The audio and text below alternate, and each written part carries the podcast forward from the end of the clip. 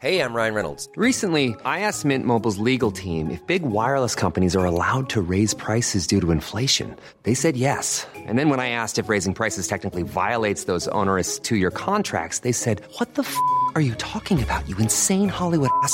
F- So to recap, we're cutting the price of Mint Unlimited from $30 a month to just $15 a month. Give it a try at mintmobile.com slash switch. $45 upfront for three months plus taxes and fees. Promo rate for new customers for limited time. Unlimited more than 40 gigabytes per month. Slows. Full terms at mintmobile.com. When you're ready to pop the question, the last thing you want to do is second guess the ring. At Bluenile.com, you can design a one of a kind ring with the ease and convenience of shopping online. Choose your diamond and setting. When you find the one, you'll get it delivered right to your door. Go to Bluenile.com and use promo code LISTEN to get $50 off your purchase of $500 or more. That's code LISTEN at Bluenile.com for $50 off your purchase. Bluenile.com code LISTEN.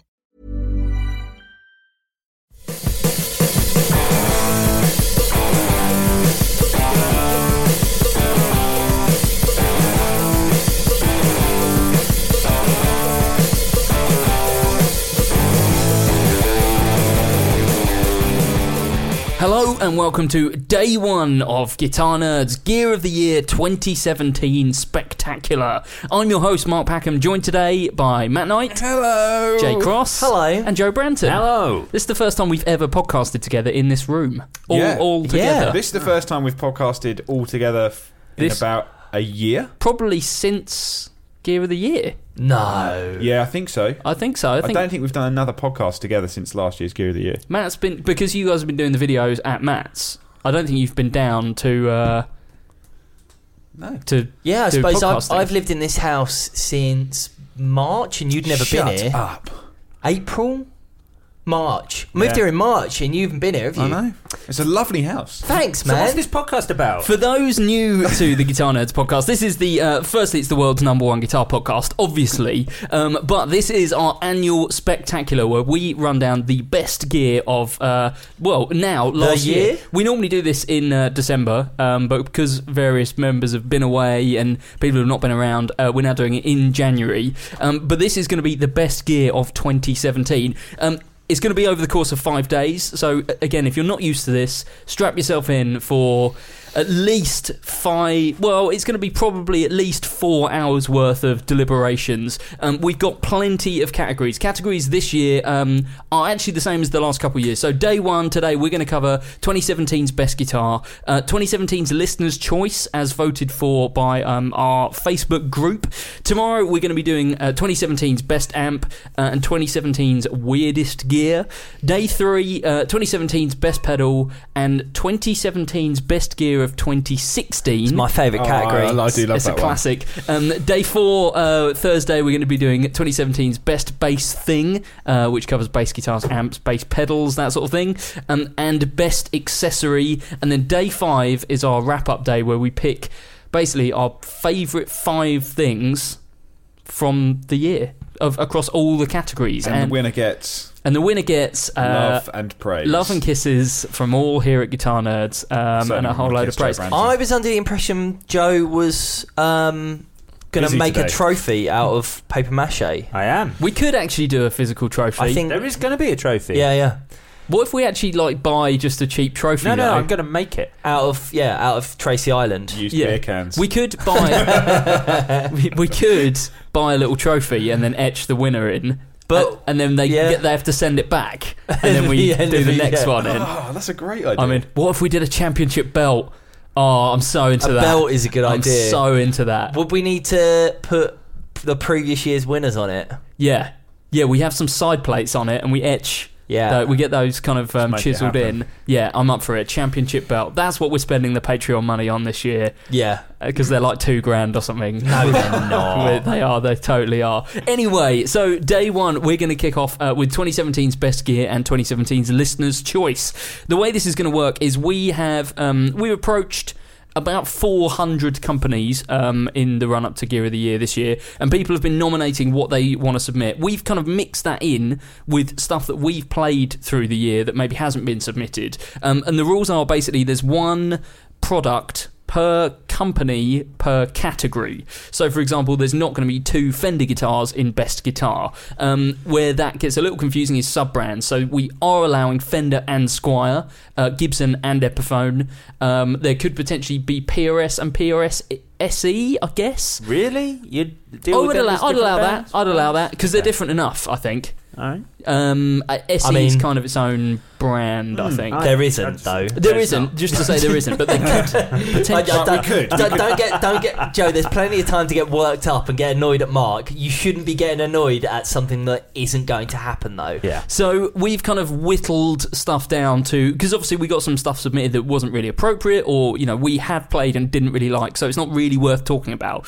So we've whittled it down to a few things that we think are potentials for best guitar in this case, um, and then we're going to talk about it over the course of probably the next hour, Yeah. um, and work out what we think are the best, fi- certainly the best five, but then also the best. Three for our bronze, silver, and gold uh, trophies. And actually, this year's been really good because we've this year out of all the years of Gear of the Year, we've actually tried probably triple the amount of stuff that we've Yeah, actually, definitely. like, we've actually and we've all been in the same room and tried it at the same time. Yeah, we got been together really last night, just did a little insider uh, thing. We got together last night and uh, basically played all of the gear that we physically have, and also kind of shared our thoughts. We argued enough then. Well, yeah, we are exactly. I think it's going to be spicy this time round because there was some heated debate going on last night, um, and yeah, we kind of uh, made some provisional notes, but we haven't fully talked through what we're all going to be kind of backing. So, I think without further ado, we should get into this year's Gear of the Year. I think it's uh, it's going to be a good can I one. do it? What say Gear of the Year? Gear of the Year. Good. I'm going to clip that and use it as a little theme tune in the beginning, probably.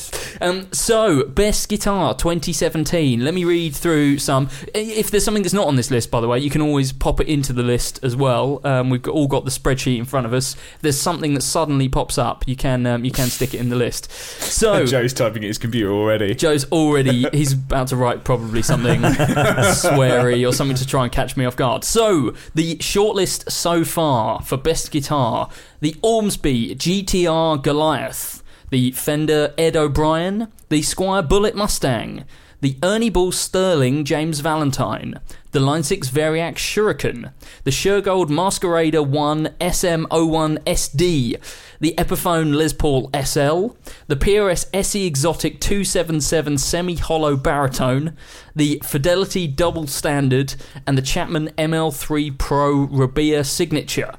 Some top guitars there. I think Boom! you'll all Oh. agree. Not a Les. Well, there is a Les Paul in there, but no Gibson Les Pauls. I mean, that, Yeah. I mean, we should point that out. Actually, that's the first time Well, we've yeah, done Gear of so the Year. there you go, listeners. There's no Les Paul. Happy. We got some stick a f- couple years ago for putting in the uh, 2016, 2016 Les Les Paul Paul Traditional, Oh, I think it was, Ah. um, because people were annoyed that it basically wasn't. It was just a Les Paul. But I think we made an argument then that the 2016s were so different from the 2015s Mm. that it actually was what people wanted and was worthy of going Yeah. into the list. But this year, I think uh, the feeling is that Gibson haven't changed a huge amount It's- with the 2018s Hmm. to make it worth. They are really good. They're, they're really good. I mean, I like that you can get a a, a Les Paul classic for for eighteen hundred It's quid. certainly good. You can buy a Les Paul from Gibson. I mean, that's you know. I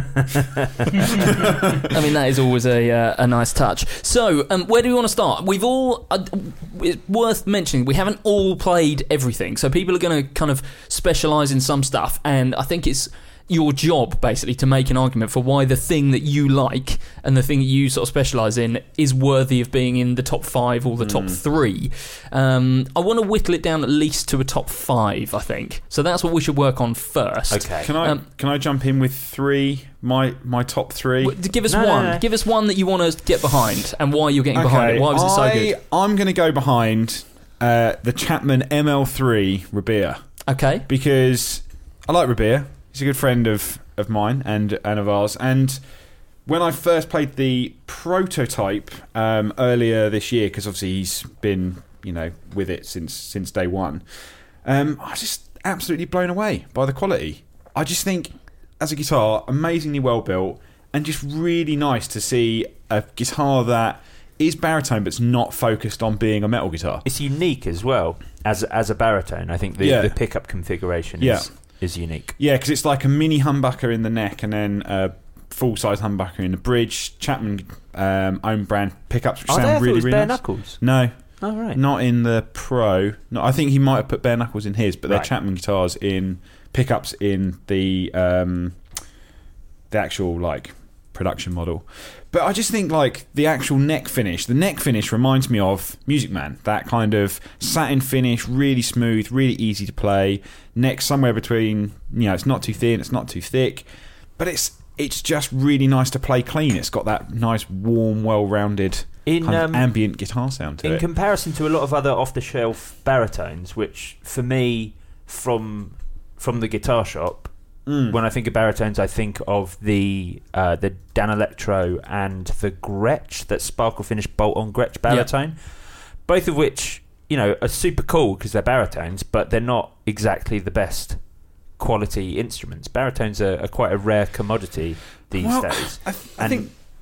I guess So- I'm not sure. I'm not sure. I agree with that. I think. I mean, that there's, literally another one on this list. Well, yeah, Yeah, I know there is. I think know that, there is. I think yeah, but that both there's- this year, the, the last the last couple years we've seen a real um what's the word i don't want to say resurgence but I, I think companies are starting to take baritones seriously as opposed to a bit of a novelty instrument where it was made kind of as not I, I wouldn't say a joke but it was made to as a like an appeasement you know they, they wanted to have a baritone but maybe not a lot of thought went into it I'm- Yeah, I- sure. and i'm thinking of you know a few years ago maybe something like do you remember there was like a les paul baritone Mm. and there was that gretsch baritone which you know was a bit I- I- which i don't mean to talk smack but it had it had a Bigsby on, which just Well, and also seemed the- so weird. the funny thing was that is it was actually a bass six, and then they went, oh, no one's really buying Yeah, it, so they, yeah, of well, they put baritone strings Yeah, on yeah. it. Yeah. Yeah, they tuned. Yeah, they, they ended up I- tuning it B to B. I think uh, the, the the change might have come in, you know, uh, sort of the the metal adoption of the baritone, like Completely. Architects getting signature sort of baritone guitars from Mayones and stuff. Yeah. uh, I think that's and that's kind of what this. I know you say it's not a metal guitar, but Rabea is Well, yeah. predominantly a, a metal Yeah, style. but I think he's designed it in in mind to be much more versatile than that. You know, it doesn't necessarily like, oh, I'm just going to stick it. You know, it sounds good, clean. I think the problem is with some of the older ones, you know, like the Gretsch talking about, just they they just don't feel amazing and No. they don't necessarily like sound like the wood is the best quality where They- the, the Chapman feels and sounds like it's just really well put together guitar whether you play metal or not I think it's just a nice baritone to My argument would always be that before uh, baritone guitars, up until the last few years, like you say, haven't really generally been designed for the metal market. They've always been designed for kind of surf rock type Yeah. stuff, um, and they've I think they've always been aimed. They've always been pitched as a second guitar. You know, uh, things like the the Gretsch um, and Danelectros in the past. They've always been yeah they're cheap guitars because probably it's not going to be your main guitar. Whereas I think Yeah. this the difference with this is you know it's twelve hundred quid. It is designed to be your main guitar, Yeah. um, and it's designed with that in mind. Metal players who want to play uh, in baritone, um, but don't want to. If, I mean, there's not really many other options, Yeah. is there? Um, certainly not at that kind of style. And then, um, I mean, basically, just so you know, everyone gets an idea. Who I know, um, a couple of people didn't try it. So, quick rundown: eleven nine nine, um, solid flame maple top. So it's not a veneer. It's not, you know, it's a proper solid top. It's a Telecaster body shape. It's, yeah, like a Teddy body shape. Uh, like it's a a modern T-style satin. shape, Oh, of actually. yeah. T-style. uh, Graph Tech nut. Um, comes with NYXL straight out of the factory. Um, yeah, Chapman humbuckers, coil tap. Well, five way super switch with coil split. Um, locking machine heads, hard case. Is that trem? It is a trem, isn't No, it? it's hardtail. Yeah, Is it's it? hard Okay. to. Yeah. Looks a bit like a trem. It's it? uh, hip That- shot. So it's um, is it Hipshot? Oh no, they're the they're the tuners. it's definitely a trem. There's definitely a trem on there. no, not the baritone. It's not. It's hardtail. Yeah, they, they make a normal scale length as well. So okay, you is that be what you're looking looking at at, that. I must be on the wrong guitar. yeah. So they, they make a they make a standard Rabea. Um, Gotcha. Chapman. Yeah, the the standard one's got a trem on it by the looks. Yeah, um, but the baritone is hardtail. Yes. Gotcha. But it's really Apologies. nice. You know, I just think an It's kind of- it's well cool that they're the same price. Yeah, a I- quick a quick aside here, um, and this comes down to when we get round to the final voting. Chapman also did submit. This is a guitar that we played this year and really liked. Chapman Yeah. also submitted an ML1 Pro. Pro, yeah. Mm. Um, when we get down to the final voting, is the fact that this guitar is a baritone going to have a negative impact on its place in the ranking? I don't think Absolutely so. not. I I don't think so. I think because baritone's becoming the n- new standard tuning. No, Everyone's it absolutely every- is everyone's but, doing a but, but it is for people who aren't playing s- the same thing that they were playing in 1992. yeah, I but- think- I but think- most people are. But I think it's No, also but I would say- but I also would say, I, why would this be? Why would this? Uh, the fact that it's baritone be held against it when think about four or five years ago when we put the uh, Squier Bass Six through. I as just the- think I think the competition this year because that was a bit of a novelty. I think the competition that's this year not is what we thought very, time, you, you very think of strong. the baritone as being a negative? Oh no, I just think that when we get down to the final five or the fi- choosing the final three, I, are we going to pick something that most players won't want? I think when when I was looking at this list, I was trying to think about it. I was trying to future proof our decisions this year because you know a lot of the time we've had a couple of, and we've all admitted like lame ducks, like stuff that has been real flash in the pan things that we've selected as gear of the year, and then no one even remembers Yeah. what it was the next year. yeah, who I remembers think the ES8? Oh yeah, God, God, who Boss uses one of ESA, them? who's but using I, them? I think looking at this, looking at this list, kind of the, the be a baritone, even though sort of some of the others, some of the other guitars I might prefer slightly. This is this is absolutely the guitar I'll remember from this year. I think this was probably the most progressive instrument out of everything that we're having a butcher's at. okay. Can I can I throw uh, out some criticism at it? And I realised that this is the sort of thing that people always get annoyed about. I'm never gonna. I would. I will never play a guitar that is red with a flame maple top. I don't really like the finish either. I like that it's satin. Um, Yeah. and, and I've always liked like traditional shapes with kind of with like a modern edge. I like that mix of stuff. I, I, re- liked I it really like the body shape. Abassi. I like the body shape yeah, a lot. I- oh, it's a Telecaster. Oh, well, I know, but it's not though, is it? I mean, it is a telly, but it's got some modern I do- twist. I Yeah, kind sure. of wish The- the if, thing about if it that- was satin black, I'd be well into it. D- I must see. I think that the I think that the regular scale length one um, is more. I probably still wouldn't play it because it's a flame top, and I just don't, I just don't like Yeah. a flame top, Yeah, yeah. regardless of the brand. Um, I just think it's. I mean, maybe it's just because this is the first year that it's come out. Hopefully, it's also a signature model, so it's, Sure, it's, but it's I- his finish. Like I don't think any company in their right mind would choose satin flame red as like a finish if you want lots I mean, of we're people going to to be play an instrument. We're going to be talking about PRS in a minute, Yeah. and you know, Well, I think this is the thing. It's unfortunately, I think to probably maybe keep price down and you know with production they've stuck with one color which is I- his agreed, of course. which I, th- I, I, I also personally think is a shame because I think the satin black on the standard one looks really nice but actually I think maybe just non non flame maybe or just but then I guess- guess, like, well they want to put a solid cap on it and you're not going to put a solid cap of mahogany on like a Badook body are but, but you? also, I guess I just I think it's see how it goes. You know, start with the colour that Rabea Yeah, uses and course, Rabea wants, of and then Yeah. if, if it takes off, then you can offer more models. Yeah. What I was going to say quickly about the body shape, going back to that, is yes, it is a Telecaster, but one of my worst things in guitar design is when people take a traditional body shape, try and kind of metal metal it up and do it badly. Yeah. That can go mm. very, very, very wrong, and that's not the case here. It looks great because it, it doesn't. It doesn't go too far from the telly format, but they, the things they've tweaked are mm. the right amount of tweaking. and, and it's one of those guitars that even though it's a long scale doesn't feel like you're playing something with like a ridiculous Yeah. long neck on it Yeah, You know, like when you play a Firebird or something like that you're like god my arm feels like it's miles away Yeah, 'cause it's this just- just, f- it feels really natural Definitely, definitely. Um, so we think that for the moment, that's going to hang on the list. That's not one that we're uh, we're discounting straight It's away. a great guitar. Um, Do you want to compare it up against the uh, the other baritone in the list? I Yeah, think we we're should, I think, I think we should do that. That's a good good Yeah. shout because I think there's probably only room for one baritone on the list, um, and they're both. I mean, they're very, very different. So I mean, Yeah. there may not, you know, we might decide that this is absolutely cannot go from the list. Okay, so the PRS SE277. This is the, the baritone. This is part of the exotic line of PRS SEs that was released this year. Yep. Now, like, being the only one that still works in a guitar shop, I've not seen a range of guitars come in and go out as quickly as the PRS Exotics did, like across the board as a full range of guitars. And I think that was that was because these were like super unique, unusual finishes for PRS that looked incredibly premium and kind of sounded great. They're all great names, you know, but like Zebrawood tops. That was that was cool. It's such a boutique thing.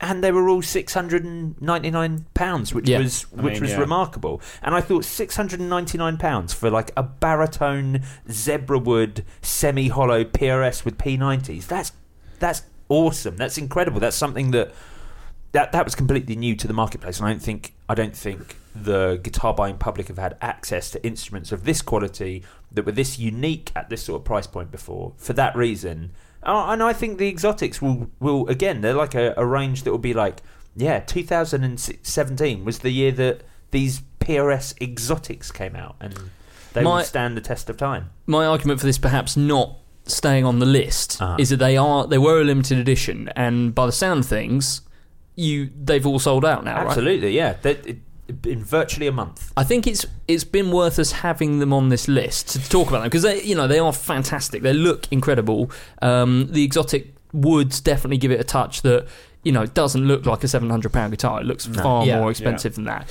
um, but the fact that they are limited edition Yeah. maybe means that we I, I don't feel comfortable with them staying on the list. Yeah, because in one way you want someone to listen to this and go, "I'm just going to buy all the." Well, the second-hand Fine. market still exists. That's true, but I don't think you're going to see them secondhand. Well, No. no, because I think they're great guitars. I don't think you're going to see them secondhand very soon. The only thing I would say, and I'm not 100 percent sure on this, are they made in the same factory? They're, As Because the SEs are made in World Guitars, and Yeah. Chapman are also made World Guitars. So one thing is, that it's a big. There's a pretty sizable price difference between. that is true, and I think at six nine nine, you know, that's pretty incredible. But I think they're they do feel like a cheaper guitar compared to the Chapmans. Chapmans Yeah, I got, think would that- agree, yeah, I think the the, Chapman. Chapman- fe- it, to me, the Chapman actually feels like a more expensive, yeah, like boutique guitar. definitely, definitely. Um, it's impressive what they've done to be able to create that kind of pro series um, in Korea, but you know they feel like you say like a, a more much Yeah, more it's- expensive it's- guitar. Sometimes on that P- on those PRSs, it's like the neck lacquer to me feels a bit thick and They're very glossy. Right, which Yeah. is they are, they are. which can be hit and miss. Some players really like that. Some don't like Yeah. satin at all, and they would much rather a kind of almost like painted I neck think- feel.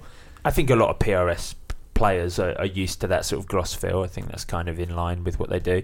I, I would accept this one going from the list. I'm happy that it's almost had a mention. I think it would have lasted longer if it wasn't for the Rabea baritone. I think that's a, it's such a strong guitar that when you because they're both baritones, when you compare them, yeah, the uh, and, and of course there is a what a six hundred pound, five hundred pound price difference. And I- I them. think one thing- It- they are great guitars. These PRSs. See, I kind of disagree with what you've just said there. In that, if it wasn't for the Rabea, they'd still be sticking around. I actually don't. I didn't like those guitars, even in comparison to the standard, the non-limited Uh-huh. edition, the, just the actual two seven seven baritones. I think the, the normal two seven seven baritones look better. I again, I think this comes from my own personal dislike of that The exotic flashy wood thing, yeah. exotic wood. I mean, one of them, which was it the was it a spalted maple? Yeah, was they do a one of the worst looking things I've ever seen. Uh, Sport Oh, no, no, Maple's definitely hit or I've miss. got- Some but people it love it was. it. Yeah, I just yeah. I couldn't. I, I just thought it I- looked.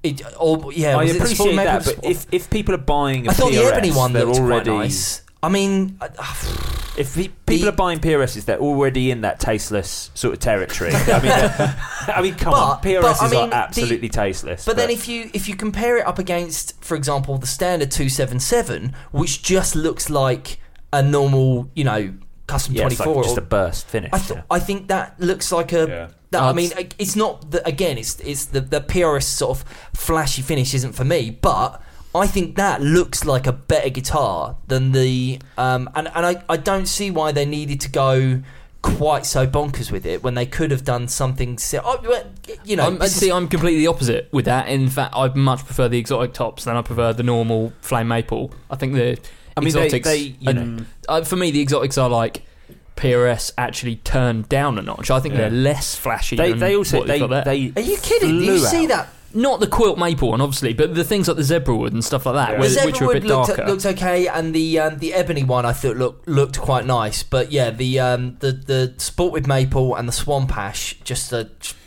I let's um, too much. Let's um, let's leave it on the list for now, and I think we should discuss everything else. Because bearing in mind, you know, we're comparing two things there that actually price point wise, I didn't realise there was different. quite such a Yeah. Yeah. disparity. So maybe we leave them both on, and then we factor in the pricing once we've talked about everything else. Yeah. Um, so let's do.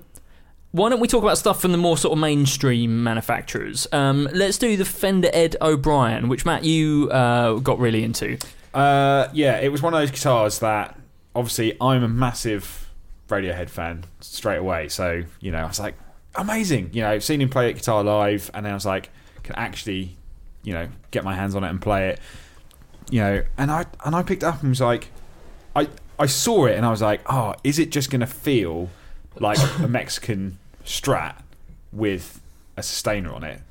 And it feels like a, an American, a really nice It's all about that American neck. Strat. Yeah, it's the all neck about that neck. What a bold at- idea, though, as Yeah. well. So what have they done? What, what's different to It's a got a regular much thicker neck on it. It Yeah. feels but it's like, like, a 50s telly. neck. yeah, it feels like a 50s telly. Okay.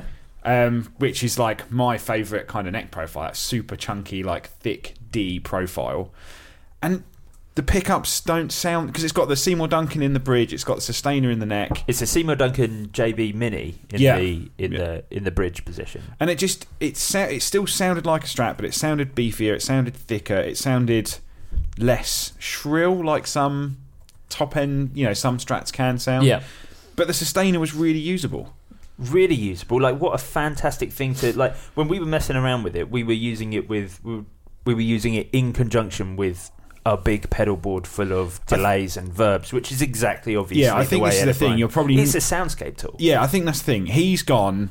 You know, I think in the launch video, he was saying, "Oh, I, I basically had a dream. I had a vision where I wanted to create this guitar that could be used, you know, by new musicians to create new music." And you know, when they did the album that he started using guitar like that, they were basically getting away from using guitars as a standard instrument. So he had to think of a creative way to use it.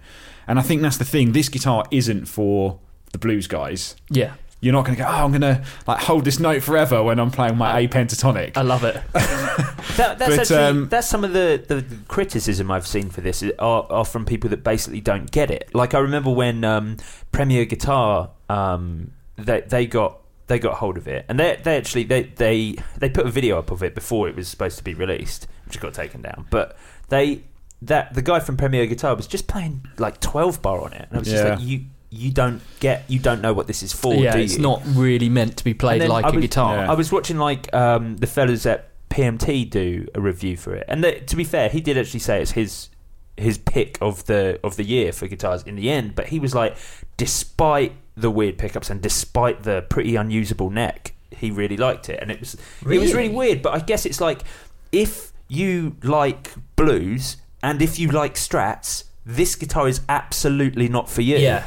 But it's it's a white Strat. It looks like it should be, Yeah. but it's it's completely not that. I just I think it's definitely going to be a bit more of a, a Marmite guitar. I think for some people I mean, I, I, because it is a kind of strange spec. I guess like if you walked into a shop with a grand because at nine four nine Something like that. It's just under think- just under a G. Yeah. Um, I guess if you walked into a shop and you had said, "Oh, I've got nine hundred and forty nine pounds to spend on a Strat," Yeah, a sales guy's not going to recommend that to you. no, but you might look at it and go, "Oh, can I try that one?" And I could see why at that point you wouldn't get on with it because Yeah.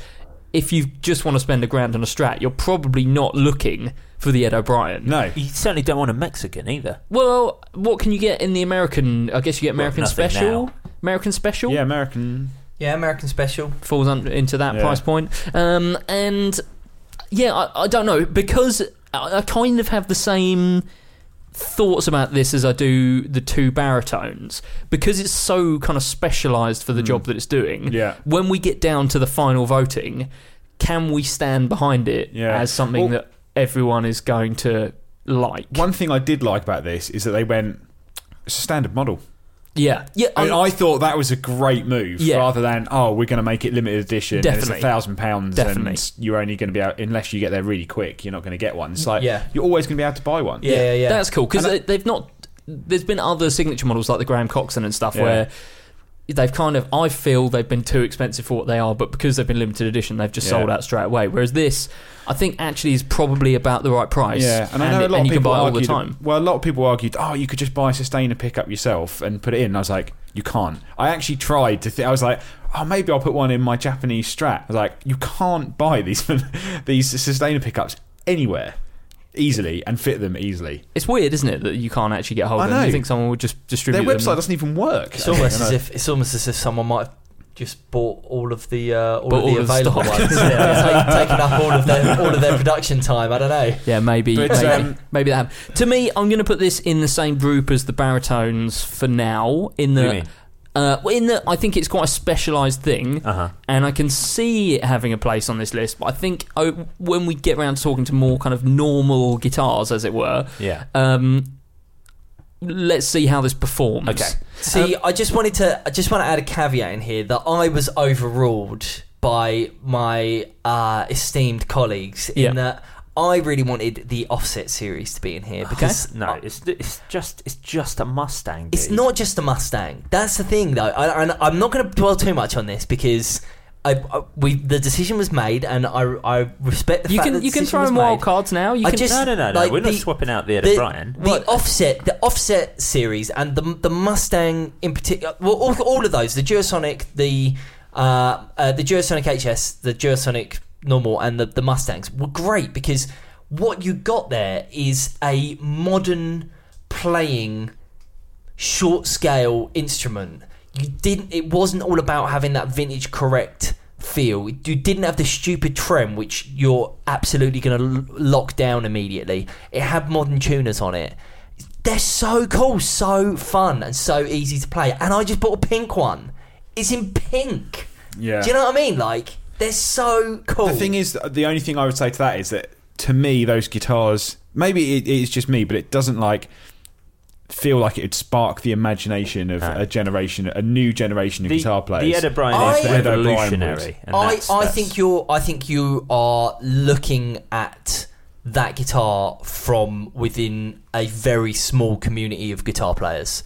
Within a very both of you from you're looking at this is the Ed O'Brien gonna convince someone who has never played guitar before to go and buy this guitar and then buy a load of pedals and then become the new Ed he's- O'Brien? he's- or is it going to be someone who sits at home, is sweaty in their pants, and goes, "Oh, I really want to This use is- a sustainer." It's a point. Uh, it's a know, point. But again, well, this podcast isn't called Guitars for Beginners. It's called Guitar Nerds. Yeah, but- and I- the, the the best pedal category has got nearly triple the amount of things from every other category Uh-huh. because More today, pedals get released more people. No, because more, more, pedals get released. pedal boards are getting bigger. and I think boards as well are getting though, bigger, and people are looking for instruments that are going to work with that, like Yeah. new versions of guitars that are going to allow you to do different things. The Ed O'Brien.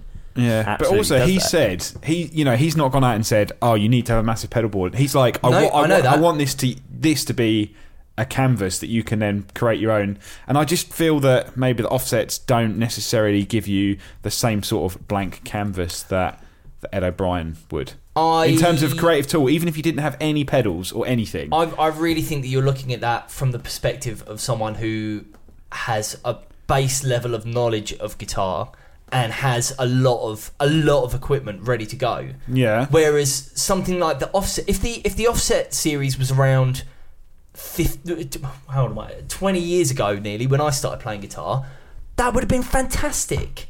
That would have been so great if the, if the offset series was around when I was working in a guitar shop, Yeah. and you get people coming in being like, "Oh yeah, I want I want a guitar that's like easy to learn." Someone who's maybe our age and is getting into guitar for the first time.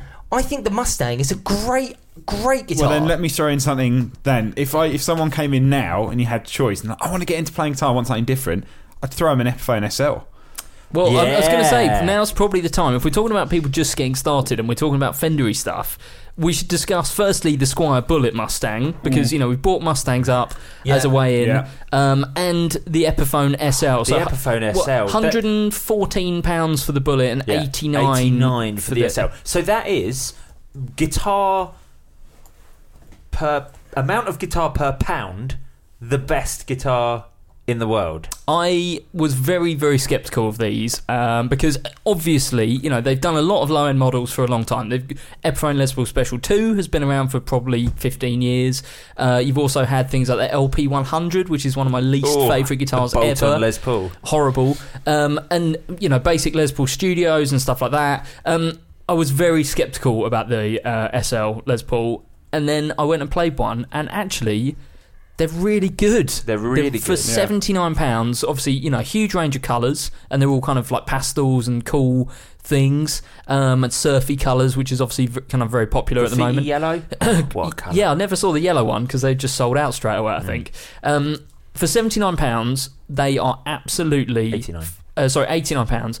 Absolutely fantastic guitars. Mm. Um, as always with low end guitars, I've got reservations about the kind of durability of things like the machine heads because they are very cheap machine heads. True, but as 60 Cycle Hum have proven, it's a perfect guitar for, for modding. It's Definitely. an absolute ultimate modding tool. Yes, exactly. And if you wanted to practice, for example, your you know soldering in pickups, that sort of thing, and you just needed a guitar to do it, Yeah. um, and you didn't want to get something terrible secondhand, I think it would be an ideal thing to buy. Absolutely. We should talk about what it is. So it's it's basically a kind of flat top Les Paul, bolt on neck, uh, with two single Strat style single coil pickups. Yeah. I thought out of the box it actually sounded pretty decent. It's kind of a thin take on a. It's kind of jangly sounding Strat pickups. I love the finish as well because the finishes aren't completely. uh, they're not completely gloss. Like you've got some of the wood grain through yeah, those whi- as well. uh, which I thought was an. Uh, un- I was not expecting that at all because that's actually quite a hard thing to do. Yeah, exactly. I expected them to be really plasticky. Yeah. And I was still going to love them for, for what they were for that. But, like, I was like, oh, these finishes are actually great. I, I, I just think as something for, you know, uh, it, swap those pickups out, change the tuners, and you have got a great guitar that's totally unique and cool I and think as well as interesting. you know, thinking back to my time at Christmas working in a retailer, and you know, parents coming in with their kids, maybe even after Christmas. Oh, I want to learn to play guitar. Like I couldn't think of a better guitar to kind of, especially if they're like, oh well, you know, because you do get a lot of kids. Oh, I'm really into Slash, and they want to play a Les Paul, but you get people that go, oh, I really want to play something different. Yeah, And they don't know about body shapes. They haven't got any like, oh, I love this type of music, or my favorite band plays. My favorite music has, is this band, and they play this type of guitar. Just like, I want to play a cool looking guitar, and I think you get a range of really cool looking guitars. It's the same price as an Electro-Harmonix Big Muff, yeah. So, I mean, just for context. I mean, when you put it like that, and also looking back at what has been available, you know, Squier Affinity series have always been there, but generally they've started at kind of 149 pounds, something like that. Um, and we'll talk about the Bullet Mustang and how good I think that is for the money as well in a minute. But I just think at 89 quid, there's been nothing this good for a very long time. You know, you'd be looking at things like Stag, um, or you'd be looking at I don't know what else has been available. Hofner Shorty. Encore? On yeah, like Encore. Um, Are there any Pacificas at sub hundred quid? No, I don't they're- think so. not anymore. No, they all what 150 roughly I 100, think that- no, I 179. thi- well, yeah, I think the main one, the one one two V, is two hundred and forty quid. yeah, something like that. Oh, It's, it- it's just astonishing, really, how affordable these are. Yeah. I can't believe that there's a a very you know a guitar that plays okay, looks incredible for 89 quid. It just, it just seems something doesn't add up. Like, how can they do this? Particularly, you know, in the past when they've done Les Paul Special 2s, which I think have always been like 120 quid, which I've never really liked. They f- somehow feel not as nice. Yeah, as this one they put at know. 89 quid. I don't I don't understand. Um, I wonder if that. I wonder if it is just a loss leader. Maybe, maybe they've just gone. We need to capture the beginners market Yeah. because we want people in the Epiphone brand name and Gibson Yeah. brand name. Um, let's put out something that's eye catching for no money. Yeah. That's actually half decent. Yeah. Um, Is it uh, one thing I haven't realised? I was just looking into it. It's a 14 inch radius.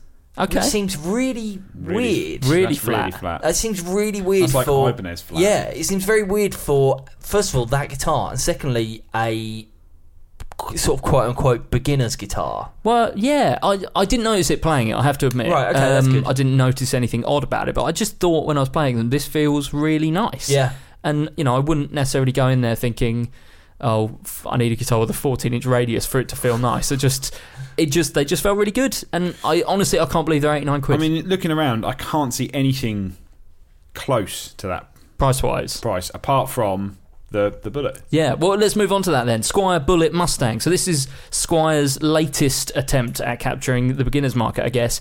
We've seen over the past few years, obviously, we've always recommended classic vibes and Yeah. we've also recommended some affinity models, but prices on those have kind of risen a bit in the last few years. Classic vibes are up to what, over 400 quid?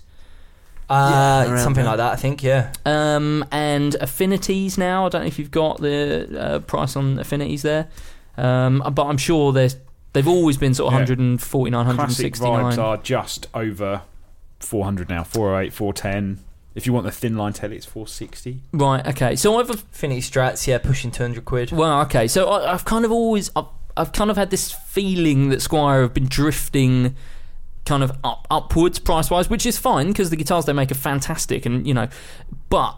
Really, this Les Paul SL has kind of thrown a spanner into the beginners market. So it's good that Squier have had something to kind of fire back with. Yeah. Um, the Bullet Mustang, up, which is awesome. Yeah, just I, I think it's interesting that having a look at other. Uh, can you believe it? There are other uh, guitar publications in, in the world. I, I as, as astonishing as that is, uh, there are. This, and let's just be clear that this is the world's number one guitar of podcast. Of course, yeah, of course. But just looking at some of these other, you know, uh, publications, if if you can call them as such, um, most people when they've been looking at sort of Squier guitars, most people's pick has been the Affinity Jazzmaster. Okay. which I thought was really interesting because I think that the Mustang. And I don't mean to keep going on about Mustangs. Really? But I That's thought weird. Mustang was was absolute. As soon as these were announced at NAMM, I thought that is the one. Yeah. That is something that's it's cheap, it's easy to play, and it's it's just a bit interesting as well because it's humbuckers. And you know we've talked about this on the podcast uh, in previous weeks, but I think it's really funny how Squier have put out an instrument with humbuckers when you'd normally uh, associate them Yeah. with single coils, and Epiphone have put out an instrument with single coils when you'd normally associate them with humbuckers. Yeah. and it does just seem to be this whole role reversal that's going on. I just think it's really interesting. See, it's funny what you said, you know, when we were talking about the the Offset series and the Ed O'Brien. I think, you know, if you've got a medium player, someone who's been playing a while and they've got a bit more money to spend, I think, you know, personally, the Ed O'Brien's probably better than the Offset. But if you're a beginner, like you say, actually, as a little bit of an inspiration into something different, the Squier Bullet Mustang, especially with two humbuckers, it's like, oh, well, I want Yeah. the humbucker sound, but I want something. And Yeah, again, that what doesn't a look like a fantastic Les mod platform as well. Like Yeah. uh, affinities have always been good for that. Like if you go onto eBay, there are, there are like a number of people who like relic and and uh, I'd actually feel more comfortable modding the Bullet Mustang than I would the SL. I'd Oh, be a little well, worried the it's SL a would. standardized, isn't Well, it? I'd, I'd feel worried the SL might crumble a little bit. Yeah. Really? Yeah. Yeah. I would- Well, actually, looking at the photos of the Bullet Mustang, I'm like, that actually looks like a more expensive guitar. Uh, I- where no, no, I disagree. Because I think when you take it apart, if you see up some- close, those SLs are on point. Yeah, but I think once you go under the hood, Nah, I think they. For me, because I, went and specifically played these two guitars, like A B'd them, Mm. um, and I think the Mustang feels like a more solid instrument. I have Mm. to admit, things like the machine heads are better. Just the overall hardware put proper quality. on. Yeah, the hardware quality I think Yeah. is just better. Um, for me, it's nowhere near as cool. Like if I was going to have something that, Yeah. if I were just to buy Well, one they're to have both cool though. Mustangs Oh are yeah, def- cool. definitely. I, the, my problem with it, and this is going to sound stupid, but I don't like the finish. I hate the blue. I, I don't like the colour. blue. The thing that's the thing that I'm a bit disappointed, and uh, I am maybe trying to do something about, is the fact that these come in some great colours in the US, Right, but you can't get them here. Oh, man. So there's like you can get um you can get Olympic white, you can Oh. get surf green. Well, this is the funny. And, uh, if these came in pastel colours or I- Olympic completely- white, th- completely. I'd be on a I totally mean, if, it different get- wavelength. if I get one in surf green or in shell pink, I'd be like, but nah. but then it's 114 pounds. You could get this refinned in anything. You could get this refinned in pink. for two hundred pounds. Well, yeah, but yeah. I think the thing is, is because they use a really thick finish. I think it'd be easier to like sand down the SL. And, Yeah. Yeah, Where this, true. I think you'd be there forever with a piece of sandpaper trying Uh, to get the uh, nah, the nah, lacquer no, off you that. heat gun it off. Heat gun it off. Just uh, yeah, just Do the Uh, classic- please ask ask an adult. Don't listen Yeah, to yeah. don't I- listen to Joe Brandon. That's how I got, that's how I got the finish off my my uh, 50s. I, I can't P-Bass. imagine anything more terrifying than you seeing you wielding a heat gun. Be you were probably about ten pints to the wind at that point. and So you're almost certainly in your house as well. yeah, just firing off a heat gun. Yeah, what? Where else would you do it? Good, good, excellent advice. But, um, I, I think let's park these two for the moment because We're the- parking everything. Park 'em. Well, we need to go through we need, everything. we need to talk about Mark everything, and, and then we can start trimming down the list. I think these two, it's safe to say, are going to make top five. I don't know What? how you guys No, I I don't don't know. think so. I No, don't know. I don't think Okay, so. I think I'm- actually I'm after talking like, about we're I've going got- through each of them and being nice about them. But you know, once we've been through every guitar and been nice, the, the gloves are the, coming the off. real, uh, the real uh, Because the thing Year is, they are begins. all good. These guitars have made our top ten guitars, so we all like th- these I think that's guitars. the thing we say every but year, in isn't it? comparison to each other, there are definitely there are definitely some that are better than others. Okay, fine. I'm I'm looking forward to it. Let's talk about. Let's go a little bit left field again because uh, on this list we haven't talked about yet the Line Six Variax Shuriken, um, announced right at the start of the year. I think it was a Winter NAMM. It um, was. This is a signature model for uh, Stevic, Stevic, and remind me of his band, uh, twelve foot ninja. Twelve Foot Ninja. You Uh, and me went to see him play. We did, and I. I'm going to put it out there first. he did a talk about the guitar as well. I'm going to put it out there first. I don't like the design body shape of this Right. guitar. Um, it's not not that I think it's you know for what they're for what they're going I for. like it. But th- people this do, is well. This in is what I'm, this is what I was about It's to say. been very popular. for what they're going for. I think they've probably nailed it. For me personally, I'm not into that body Right. shape, but seeing him play it when we saw that talk and listening to what he has done with it, he's kind of the, the world's Variax expert now. Yeah. Um, he, you know, he's using Variax and the Helix um, to create things that you can't create with, you just couldn't do with a normal guitar. Yeah. Um, so I was kind of won over by the power of what's inside. he is he's fantastic at like at breaking down how how to make a variax work for him. And the way he this will sound ridiculous when we describe it but the way he was explaining how he was using the Variax Shuriken to shift between different drop tunings for different parts of the song and then mixing in a sitar which isn't a sound available on the Variax technology he had built it from modding a banjo It wasn't a sitar. He, he Oh, no, it wasn't a sitar, In the studio, they'd used like a one-string, uh, some instrument, like Yeah. not an oud, but like a, Ah, that kind of vibe. Yeah. And he was like, because I think there is a sitar sound actually on Right, the Variax, but what he was going for was actually closer to the banjo sound. Yeah, so it was a modded banjo sound that he'd. Yeah. But but even with things like that, because it was a one string, he'd done things like for that sound, he'd also shut down all the other strings in case he caught anything Yeah. whilst he was playing that riff, and then he like I just thought. This was Variax technology absolutely as it should be.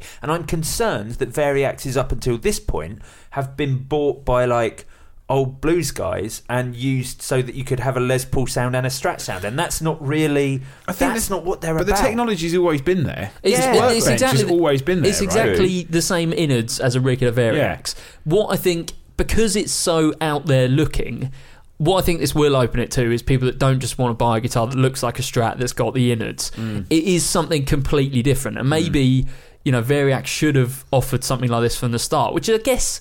Is what they did with the old models. They didn't look like regular guitars, you know, when they had those weird carved top ones with no Mm. Yeah. pickups. Yeah. but then, but then, remember when the James Tylers came out, and we all said, "Thank goodness." Well, you and can the- now and- get a Variax that looks like a real guitar. Well, and also the only one really that sold was the one that looked like the Strat, I guess. So Completely. pro- Yeah. probably Yeah. most people do want that, but I do think it's cool that they've now put something out there that isn't just a Strat with the bells and whistles in there. It's, it's something that is just. So we it's, do keep it's the Shuriken. It's not anything No. else. We do keep selling through these. Like Yeah. we we we've had two shipments of ten now, and they've gone out. And this is there. Are, it's a thousand pound Variax. Yeah. That is not the quantities I was expecting to move with that's these but that is how much they've always been. what a thousand pounds. Yeah. Oh, that Yeah. was it. Yeah, Yeah, Variax has They're- always they're been. there- Oh, I guess I guess I suppose that it's just because I'm thinking of the Pacificas, which are seven hundred. Yeah, yeah, yeah. Of course, yeah. But look at this. Like we, we put a, a picture of this on Instagram, and I know you said you were unsure about the, sort of the shape and stuff, but like all the comments on it are about how great it looks. Yeah. Like people are into the look of this guitar. The only thing I find weird is on their website, if you go on to the, the actual product page, there is no info about what makes it different. They're just like, oh, it features custom models and tuning. Well, it, it, it and is- that's it. It's so weird. It's like Different it, to what though? It forces you to go out and well, yeah. I mean, diff- it just says alternate tunings can be accessed, but it's like what alternate? It doesn't no, give you but any diff- specs. different Well, to 'cause you- a you standard choose. Variax. You You, mean? yeah, Right. Okay. I didn't think it was different. no, to a it, standard it's not Variax. different. It's not. but on the website it says uh, in different instrument models can be selected. So it makes it sound like it's different to a Well, no, I think Variax. I, I No, think what 'cause they're just saying everything is completely editable. editable. Yeah, I think they're just saying Edible. you have Edible. the power to make edible guitar. different things. But I don't think there's any like different models in there. I think it's, it's, also just the baritone same scale length. Yeah, is that Yeah. is that so? When you're playing the lower tunings, it feels more like you're playing a lower tuned. I guitar. wonder if it's because he mainly plays in baritone, so Uh, it ma- makes sense for Yeah. it to have baritone. Right. But I also think it's tuned E to E, and it's oh, just Oh, it about- is. is, Yeah, yeah. it was out of the box. The one we because I was really confused. Wait, what? Yeah, it was E to E out of the box when we got it. When when Line Six sent it to us and we got it out of the box here, it was tuned E to E, And think I was like, surely that's, that's just no- really flappy then. because no, it'd be the other way. It'd be no, tighter. other way, it's really tight because baritone 'Cause it's tuning tuned is- up, as so- it, is it tuned standard guitar, but it was Yeah, a baritone sorry, scale okay. length. and it was this. It, it was fine. It was kind of fine, but I was like, oh, this is weird. Maybe they've changed it because I was like, I am hundred percent sure that when Stevic was playing it, he spoke about it being baritone scale length, and I'm sure I've read that it's baritone scale length. I'm sure that I've written a review on it and said that it was Yeah. baritone scale length, but it was E to E out the box. Yeah, Yeah. I'm- mean, maybe it's maybe it's something to do with the technology. Maybe it needs to be E so that the no, it definitely doesn't. It definitely doesn't because you can you the- can cha- you can tune them however you want because all it's doing is picking up the pitch and then it's not like relying on where you're placing your hands on the No. frets. Mm. I mean, I would imagine it works better E to E. Yeah, it probably that's, works that's better. what I mean. Because if you down tune the strings, I think it's like it probably doesn't pick up the string as well. Yeah, yeah, yeah. And so the pitch correction's a little yeah, off. I, I don't know. In fact, Jay, do you want to? There is Because a you know if they're out of tune, if they're out, if you play a Variax and it's slightly out of tune, and then you put the tunings in, the tunings are, can be well out because it doesn't pick up as well.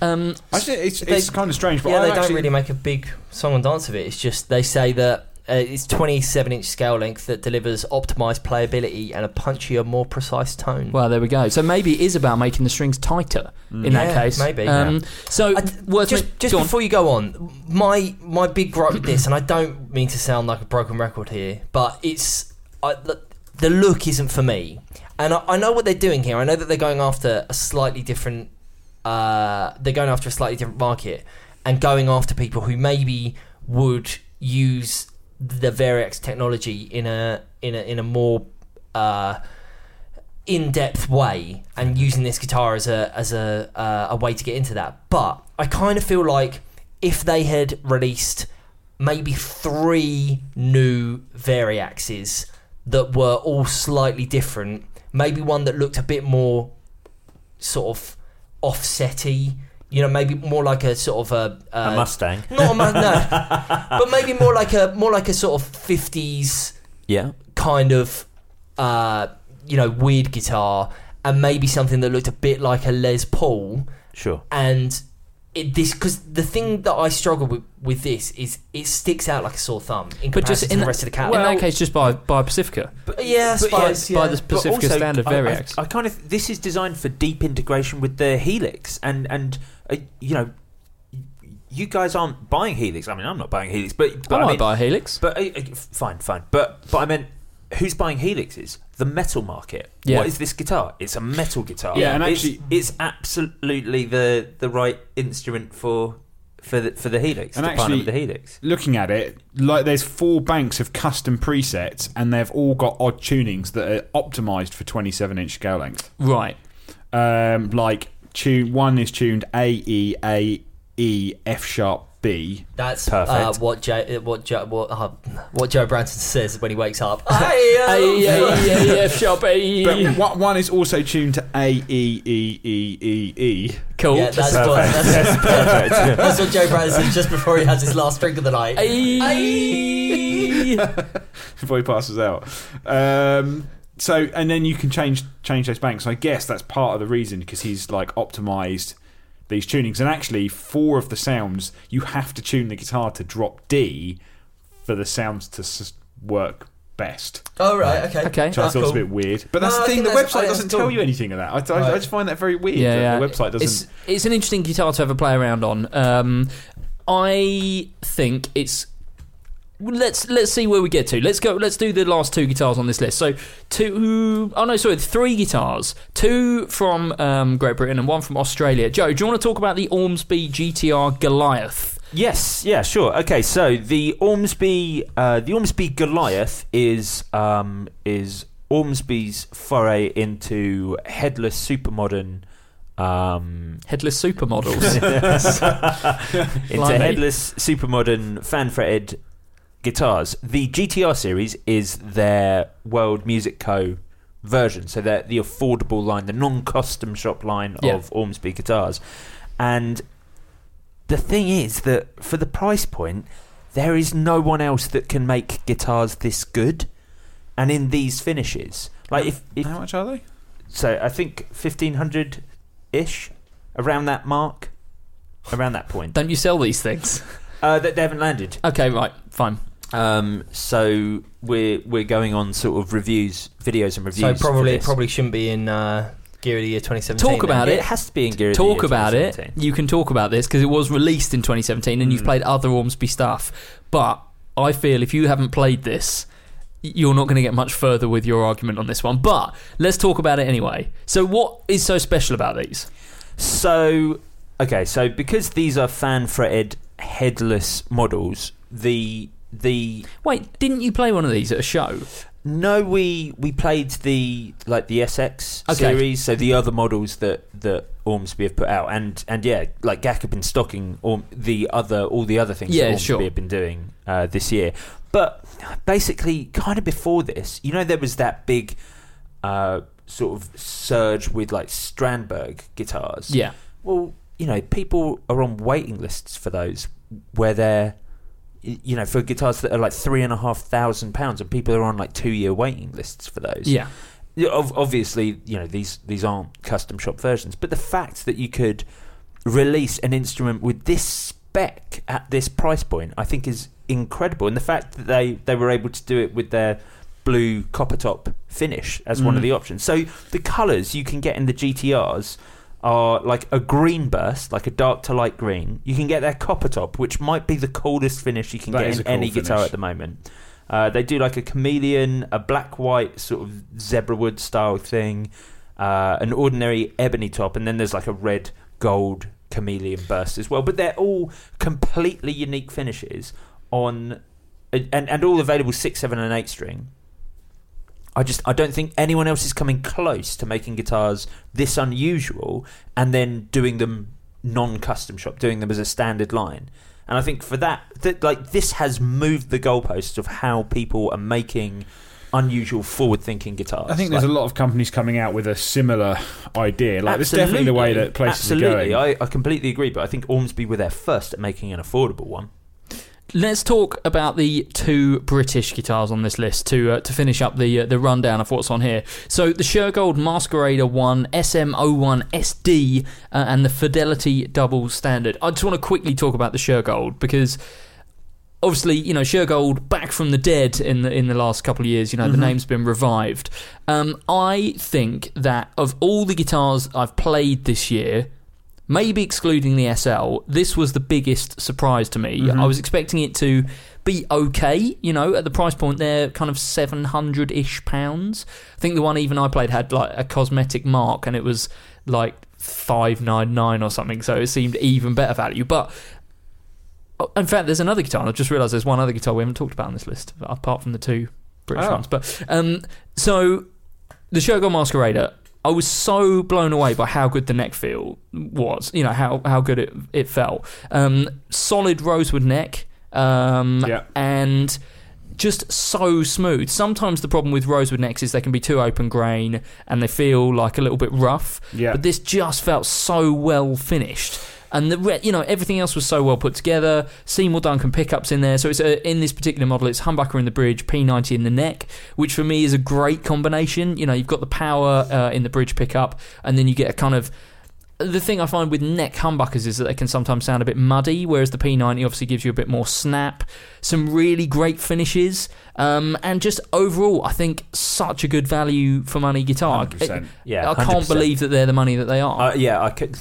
You know, I think if at the sort of seven hundred and fifty, was it eight hundred pounds? I think they're like seven nine nine, Right, yeah, okay. something like that. So at that at that price point, again, I think I think we would be having the same discussion if this was an eleven hundred pound instrument like that. Yeah. just for the neck alone. Well, I mean, the video that we did was like almost like a out of the box first test. Like we didn't really play them before we shot the video, and straight away I was like, it was just that moment of realization when I was looking. I was like, aluminium fret inlays. I was like, how cool is Yeah. that? in a It's guitar- solid rosewood neck. in a solid rosewood with neck. the recessed the recessed badge logo. Yeah, like and then- the the logo is metal and it's recessed into the brass headset. saddle, Seymour Duncan's. I was like, actually, someone's gone.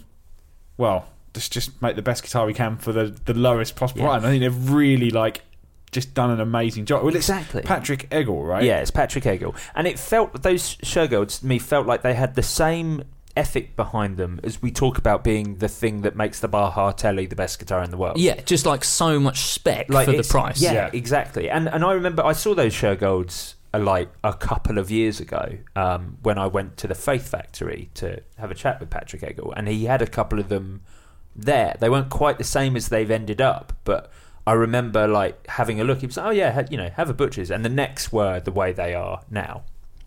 And I just he didn't tell me much about them because I guess you know they didn't want to at that Yeah. point, but.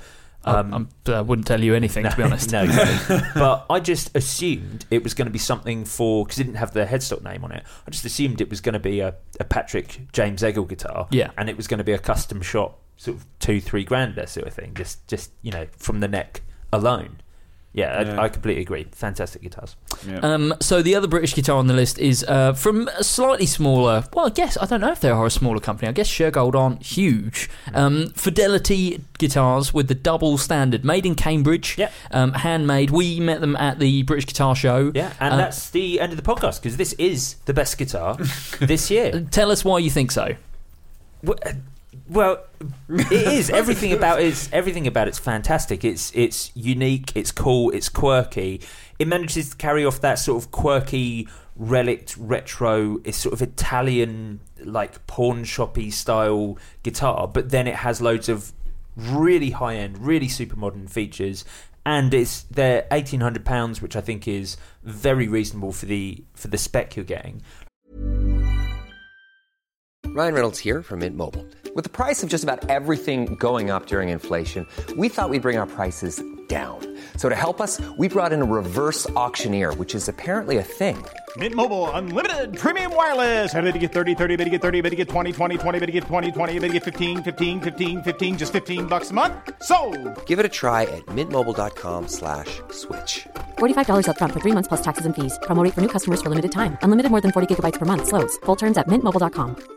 Get up to 30% off wedding jewelry at BlueNile.com and remember the joy of your wedding day forever. Blue Nile offers everything from diamond and lab grown diamond wedding bands to classic pearls, earrings you can design yourself, even gorgeous sapphire pieces for your something blue. Whatever you choose, Blue Nile's pieces are all graded for excellence for a lasting memento as brilliant as the love that inspired it. Right now, get up to 30% off at BlueNile.com. BlueNile.com. I'm Sandra, and I'm just the professional your small business was looking for. But you didn't hire me because you didn't use LinkedIn jobs. LinkedIn has professionals you can't find anywhere else, including those who aren't actively looking for a new job but might be open to the perfect role, like me. In a given month, over 70% of LinkedIn users don't visit other leading job sites. So if you're not looking on LinkedIn, you'll miss out on great candidates like Sandra. Start hiring professionals like a professional. Post your free job on linkedin.com slash spoken today. like starting at the pickups alone, the Mojo pickups with a with a gold foil in the neck, and then like a bladed humbucker Mojotron in the uh, in the bridge with a four way selector, and like the controls are big, chunky, old school controls. The Relicing's tasteful, and the neck. We we always say the wrong thing for the neckwood. Uh, it's it's it's Wenge. Wenge, isn't it? Yeah, With a I never say compound the wrong radius as thing. well. and a zebra with skunk stripe.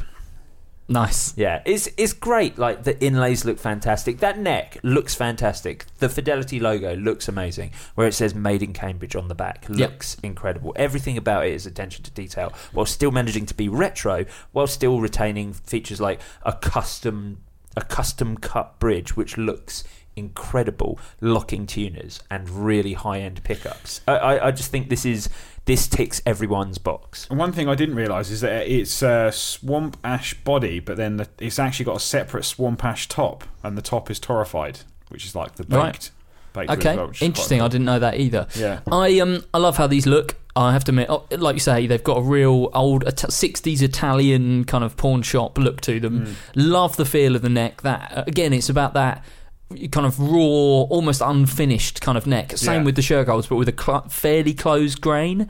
I would say this is slightly more open than the Shergold actually, um, but it just feels so smooth, so nice, Yeah. so well finished. And for a guitar that is kind of, you know, they've got relict elements to them. You know, it Yeah. seems to be a thin finish on there that has got that relicking. Um, the neck you know, there, there isn't any cosmetic relicking on the neck. It just feels really nice.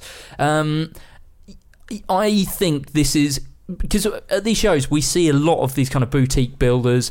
They're all coming at about the same price, if not more.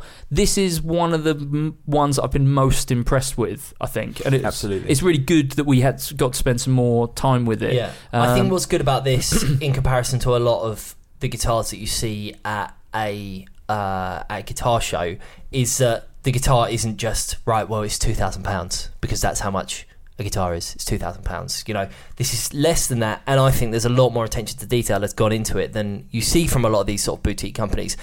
One of the issues that I have with it is the uh, and uh, very unusual for me to say so. I'm not into the relicking too Okay. much. I think that it's the sort of the light finish that it has on the rest of the guitar.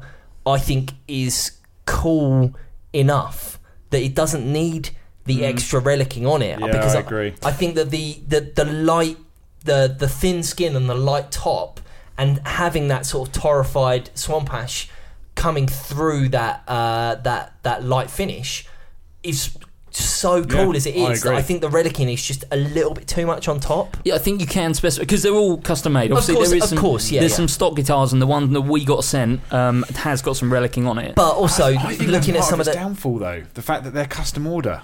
Because I think I'd want to play it if I if I'm gonna if it's a brand that I don't know that's not maybe as mainstream. I think it's far more difficult to buy a guitar that you can't play first. Sure, but, but I mean, he does have some stock models, and in fact, you know, at the show there was at least three different neck profiles for you to try.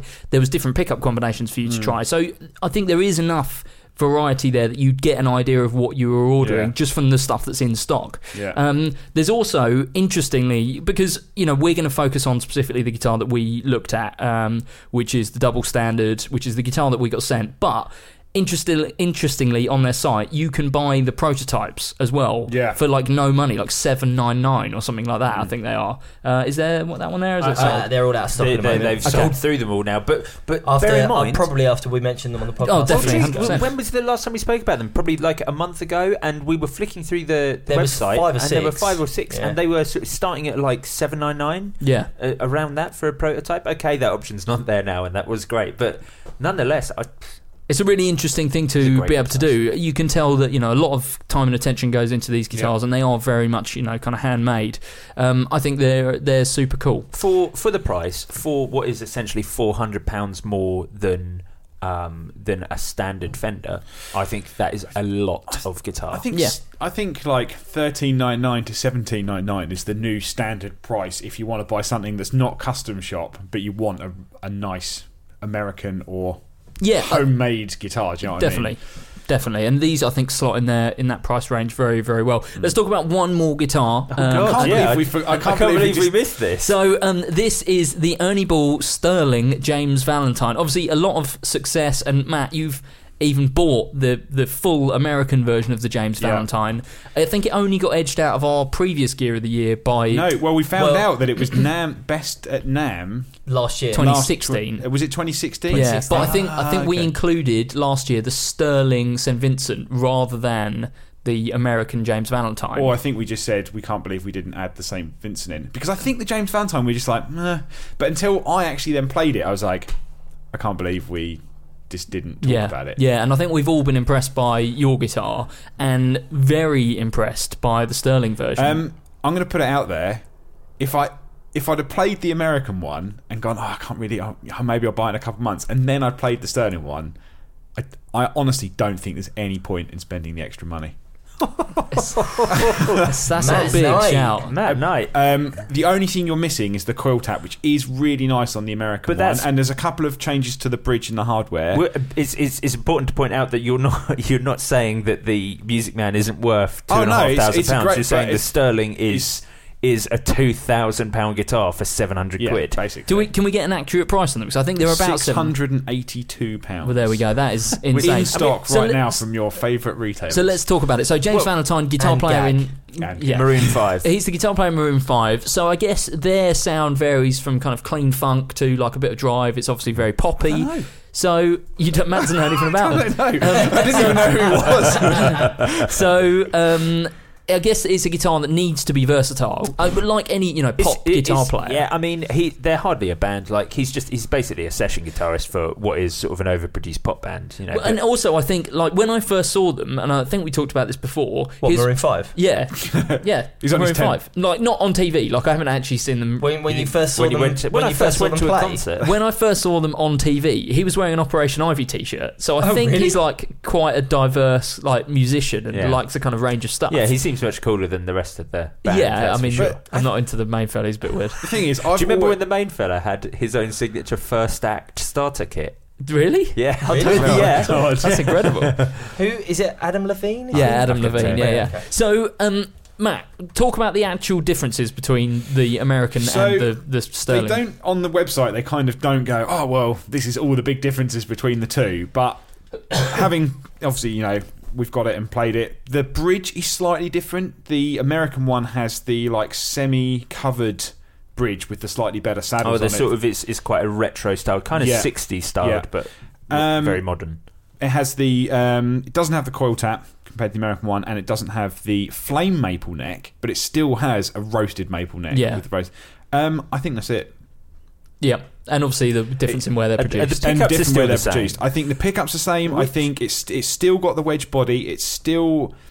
I guess it's not a nitro finish. But the pickups are very unique as The- well. I think that's the thing. The pickup, you know, got a humbucker and a single coil, but the single coil is slanted pole pieces that go from um, slightly further up, so more towards like a the neck on the low E strings to a much brighter on the on the so, top so E it's, string. it's strap positioning. Yeah. But they hide that single coil in a humbucker housing. So it's a very unique look. It has the look of a two humbucker Yeah. guitar, but it's a, It's a you know, single coil. 72 telly. just- it's, Yeah. It just.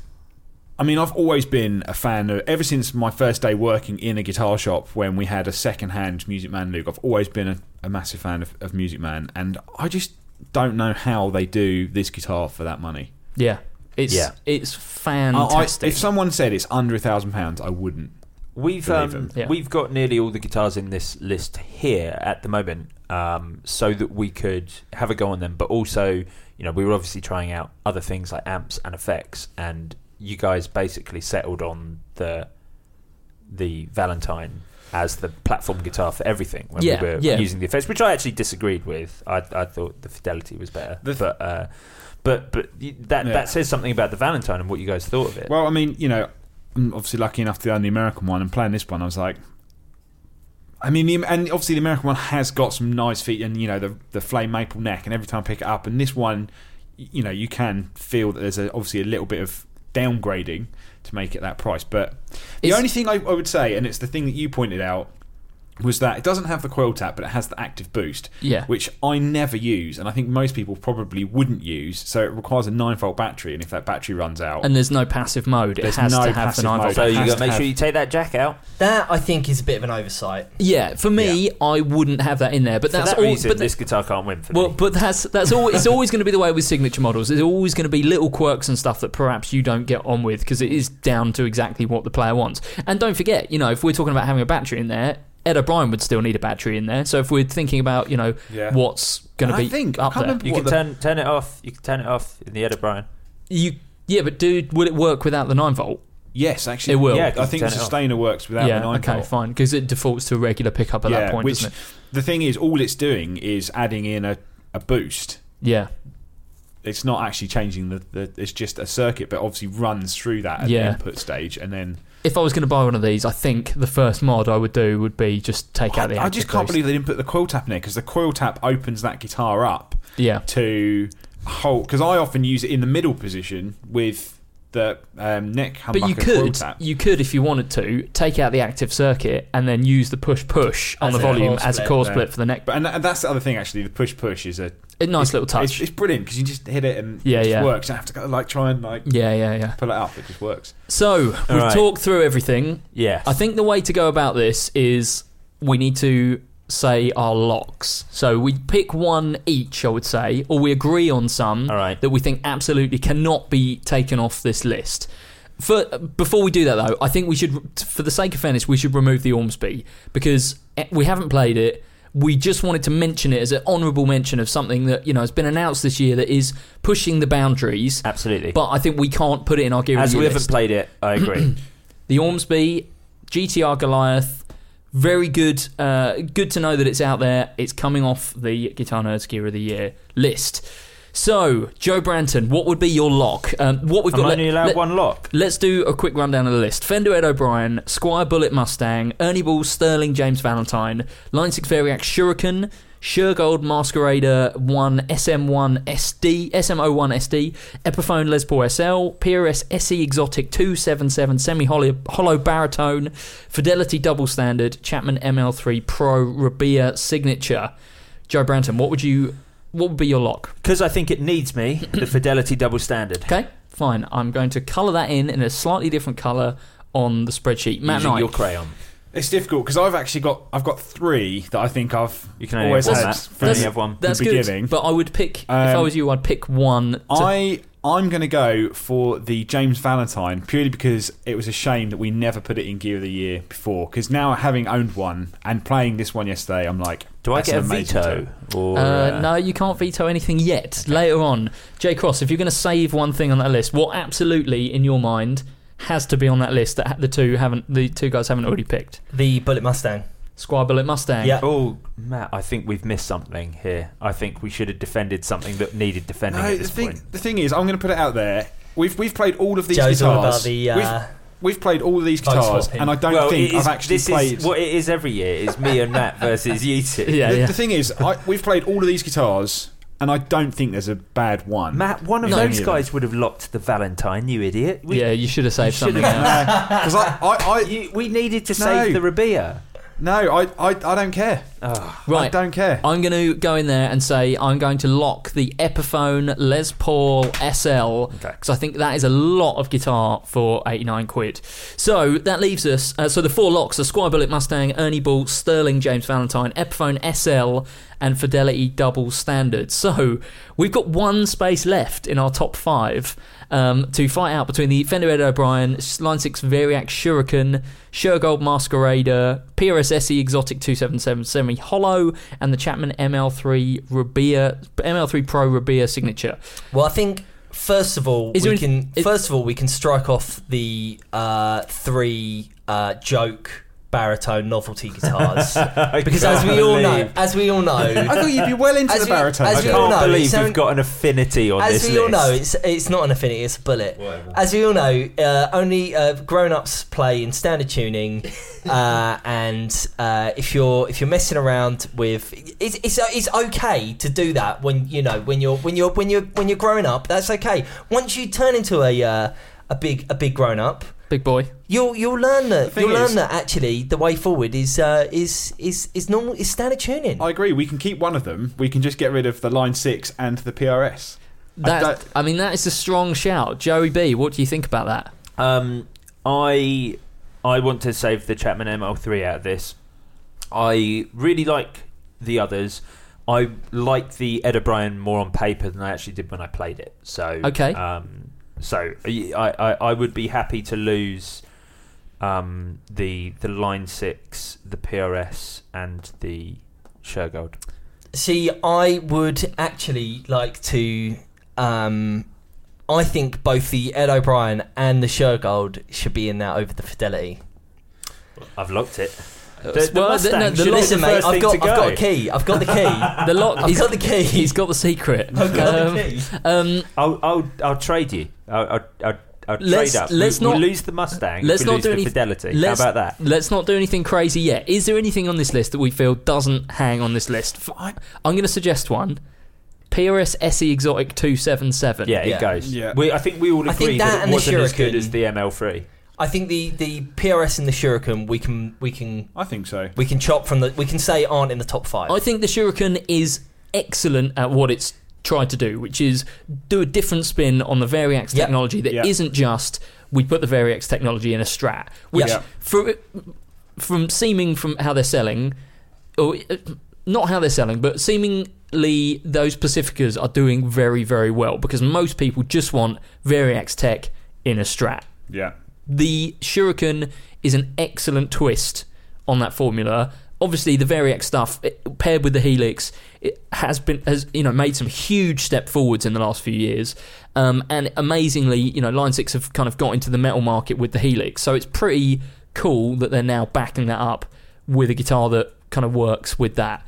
So I would say it's. I think it doesn't hang on this list. I think it's a cool guitar. It's a great little But it's not anything. I think everything on this list is kind of something new, and that doesn't feel to me like it's something like it's a t- it's a twist on something that's established. Yeah. you know. Um, okay, so let's strike the Variax Shuriken from this list. Um, so we're left for the final spot. Potentially, we can unlock stuff if we need to. Fender Ed O'Brien, Shergold Masquerader, and the Chapman ML3 Pro. I'm, I'm just gonna. I'm gonna say it again. I don't care what's in the top five. I think they're all amazing guitars. Yeah. Oh, I, this is the thing. I, no, honest, no, So honestly, diplomatic. it's, Playing. it's, it's just God, one. It's is one of those this is Of all the time of years for you to go soft on me. Pardon? um, I'm going to do. I told you. I was very tired that night. All right. I'm going to throw it out there. Let's not let's not talk about that. I'm going to throw it out there. Fender Ed O'Brien, for me, Yeah. doesn't hang on this list. you don't think that that the is- Shergold absolutely goes first. No, I think the Shergold is. uh, Consider the price. Six nine nine. It's so good for that money. The neck is incredible. Um, I think the I think the Shergold's a great guitar, and I, I think that It's a rubbish body shape. that would be my only criticism. That is my But then criticism at the of same time, the Ed O'Brien is just a strat. No, it's a strap with a sustainer got the- and no. a massive neck. Talking purely about the body shape. Yeah. It's just a strat. You know, I've seen what do you millions. mean talking purely about the body shape? It's one of the most purely about popular the body, body shape. shapes of all time versus I- the Shergold, which looks like a Smurf. the, the, the Shergold, I love everything about it. The only thing that I'm not particularly into is the body shape, but I realise why they've done it. It's the that it was the Shergold body shape. Yeah. So the, initially, I guess they're taking the original Masquerader body shape and they're saying, look, we're bringing this guitar back. I expect that they've done quite well. They've won a lot of awards. You, you know, you see people using them. They're doing. They're in a lot of shops. I suspect that the next stage is to do something else. So still use the Shergold name, Yeah. and still you know have all that great value, the great playability. Maybe they're going to do a different Sorry, body sorry, shape. sorry. Are you are you trying to support the Shergold in this list based on stuff that they But- might do in the future? And What I'm saying is, I'm glad to, to see it back, and I think that they have absolutely. No, you, no, it's not brand award. if it's you, not a brand award. If it's you a like, guitar award. if you, if someone likes the body shape, I think for the money, there's no better guitar they could buy because Well- the neck is so good, the pickups are so good, the feel is great, the sound is You great. think you think that the seven hundred quid you would spend on a Shergold is a better seven hundred quid than you'd spend on a uh, James Valentine? Well, hold on. I, I was going to say, if someone came into the shop and went, right, I want like a raw finish neck, I want great pickups, I want great hardware, I, and I've got like, you know, some money to spend, I'd be like, buy the Shergold, don't buy the Fidelity. I'm What? sorry, Joe, but I just think I don't think, the I, I think the Fidelity. I think the so Fidelity. I think the Fidelity is a great guitar, a really great guitar. but would you rather have that or the Shergold? I would I- rather have a fidelity. I, I personally would rather have for the, the fidelity, Ah. but there is quite a price jump between those two guitars. But I think what you're getting is so different that we can't Yeah. compare on price. It's it's you're and also you're getting you're talking about a a one-off custom shop here that is there there is a there is a certain level of um there is a certain level of standardization to it in that yeah it's one of the body shapes but the guitars are all so different can you really judge that guitar shape off of this one guitar Well, that's that's well. Also, the pro- I think that's almost the problem with Fidelity. Is like they're so one off. It's like how can you have one guitar that's the best Yeah. in in a year? Yeah, yeah, yeah. Well, totally, it's going to be difficult to fit it into this list, I think. But It's locked. J- um, Jay actually raised a better point, and I think the better query is if someone came into the shop and said, "I've got seven hundred quid to spend. I've been looking at the Shergold and the James Valentine." I almost said the James O'Brien. Then that's weird. um, the Valentine, uh, the James Valentine, and the the Shergold. Mm. What should I buy out of those two? What would you recommend, Joe Brantelli. Branton? Never say Brantelli. Joe Branton, The what? The Valentine. Matt Knight, Yeah, the Valentine. Jay Cross. Valentine. I, as much as I love the Shergold, and I think if the Valentine wasn't there, I'd be fighting for this definitely to be top five, but Yeah. also maybe top three. Um, I, I just think it can't quite hang there because the Valentine is so so good for the money. I, I don't think it should, I don't think the Shergold shouldn't be there at the expense of the Fidelity.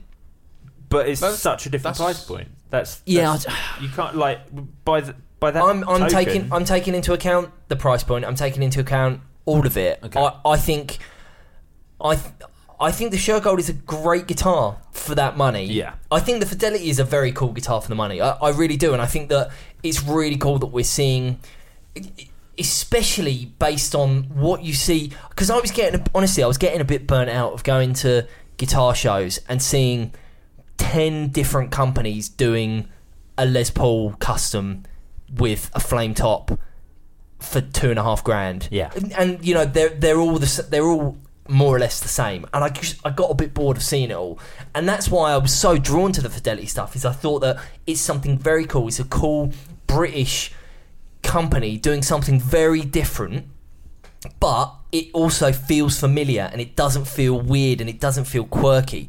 It feels like a. It, it feels right.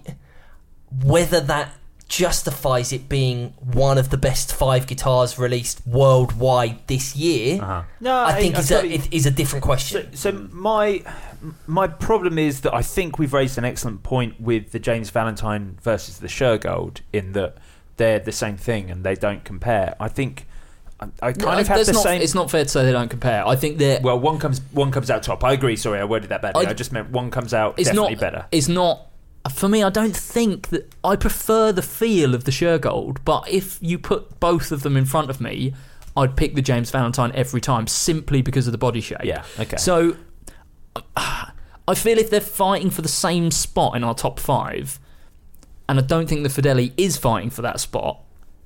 I sort of think the Shergold But needs. what, but what you're suggesting there is, and I think that you know, I'm not meaning to rush ahead, but I think we can probably, between the four of us, safely say that the Valentine is probably our favourite of the guitars. No, it's not. is probably our favourite of the guitars. And so what you're saying there is, so the Shergold isn't the best guitar release this year, But- therefore it's not in the top five. Whereas the Fidelity might be in the top But we five, should, maybe. But we should and be therefore having that this. should be there over the Shergold. we should be having this conversation about the SL and the Mustang. I was going to say the same thing. I mean, because I, th- I think the SL broke boundaries that the Mustang didn't. if it was me, I'd unlock the Bullet Mustang and I'd put the Shergold in. I see. I don't think so. I don't think so at all. I think Yeah, the, I I, think the with Bullet absolutely. I think both the Bullet and the SL absolutely deserve to be in the top five. I don't. I, I don't. I don't think the Bullet did enough. Whilst it's a great guitar, I don't think we're arguing that. But I mean, But I think what you're, but what you're talking about else- there, what you're talking about on- there is thirty quid. That's what. That's the difference. Oh, true, true. That's the difference But- between the SL and the Bullet. It's But everything else quid. on this list was some, offered something different and new. Like every single guitar was was something, maybe other than the PRS, offered something new to the market this year, except for the Bullet. I'm not sure about that.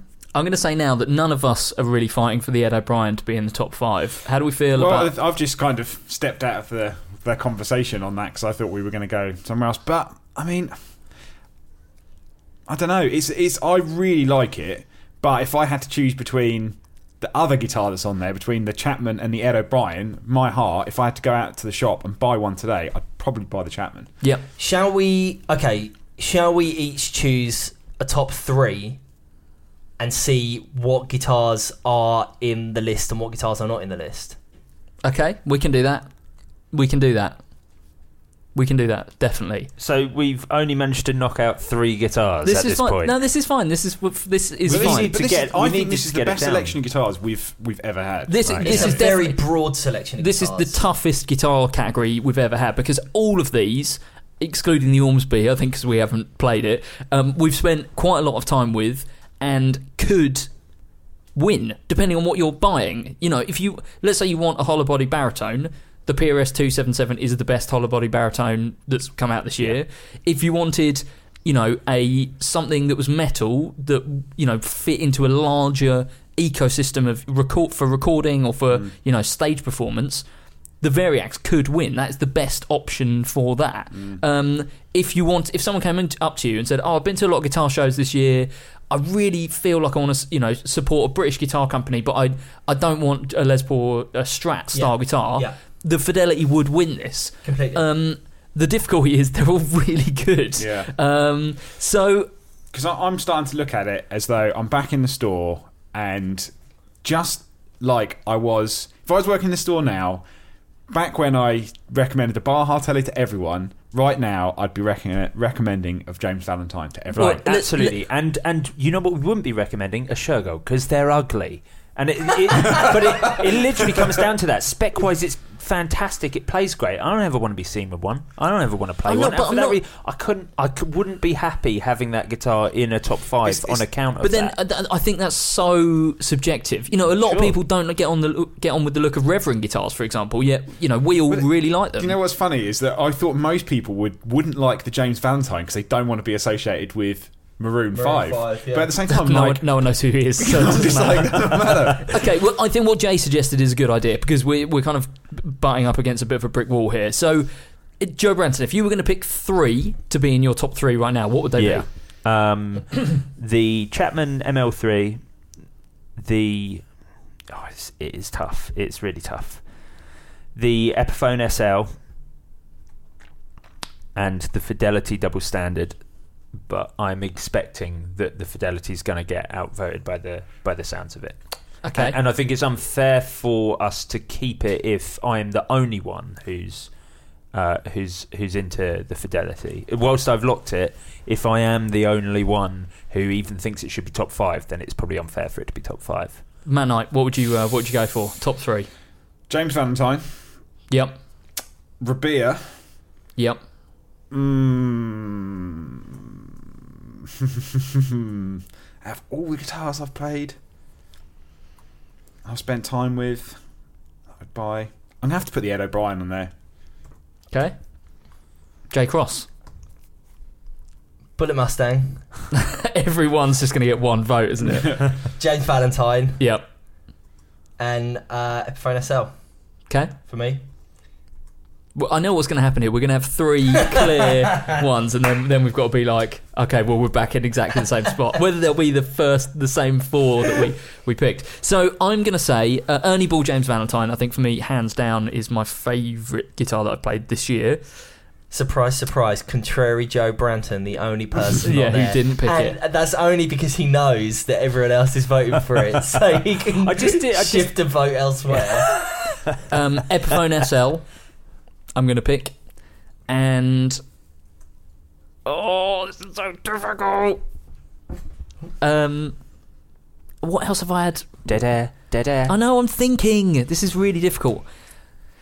Shergold. Oh, what? what? no, no, we can't. No, you can't. Oh. So, t- is there anything there that didn't get any Whoa, votes? whoa.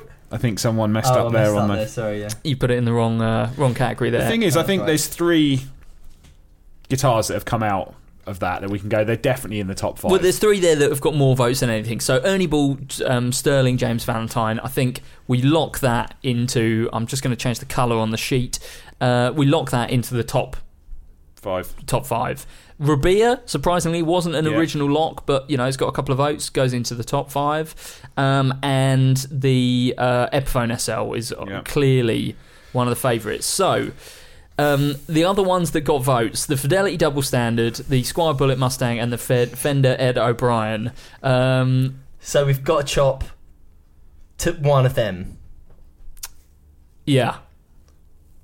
Which one? Okay, if you had to chop one of those three, so the Fender Ed O'Brien, the, The- Squier Bullet Mustang, the Masquerader, and the Fidelity Double Standard. Well, the Oh yeah, and the mask. So yeah, we've got chop well, should we lose? two of four. yeah. Well, the only ones that never got locked originally were the Shergold and the Fender Ed O'Brien. So in theory, they should go. Um, you know, out out of out of those. I kind of agree. I kind of agree that that's the way we should do it. But um, let's go around the room. If you had to cut one right now, what are you cutting? Shergold. Matt Knight, Uh, Mustang. Jay Cross. Fidelity. This is getting us- Basically, I've got the deciding vote in that case. No, because if you choose the Ed O'Brien, Oh yeah, that's true. oh, What's going? What's going, Mark Packham? oh, this is so difficult. In I'm- fact, actually, to make it easier, because I was confused by the colours, um, I'd also probably cut out the Fidelity over the, um, so two votes for Fidelity.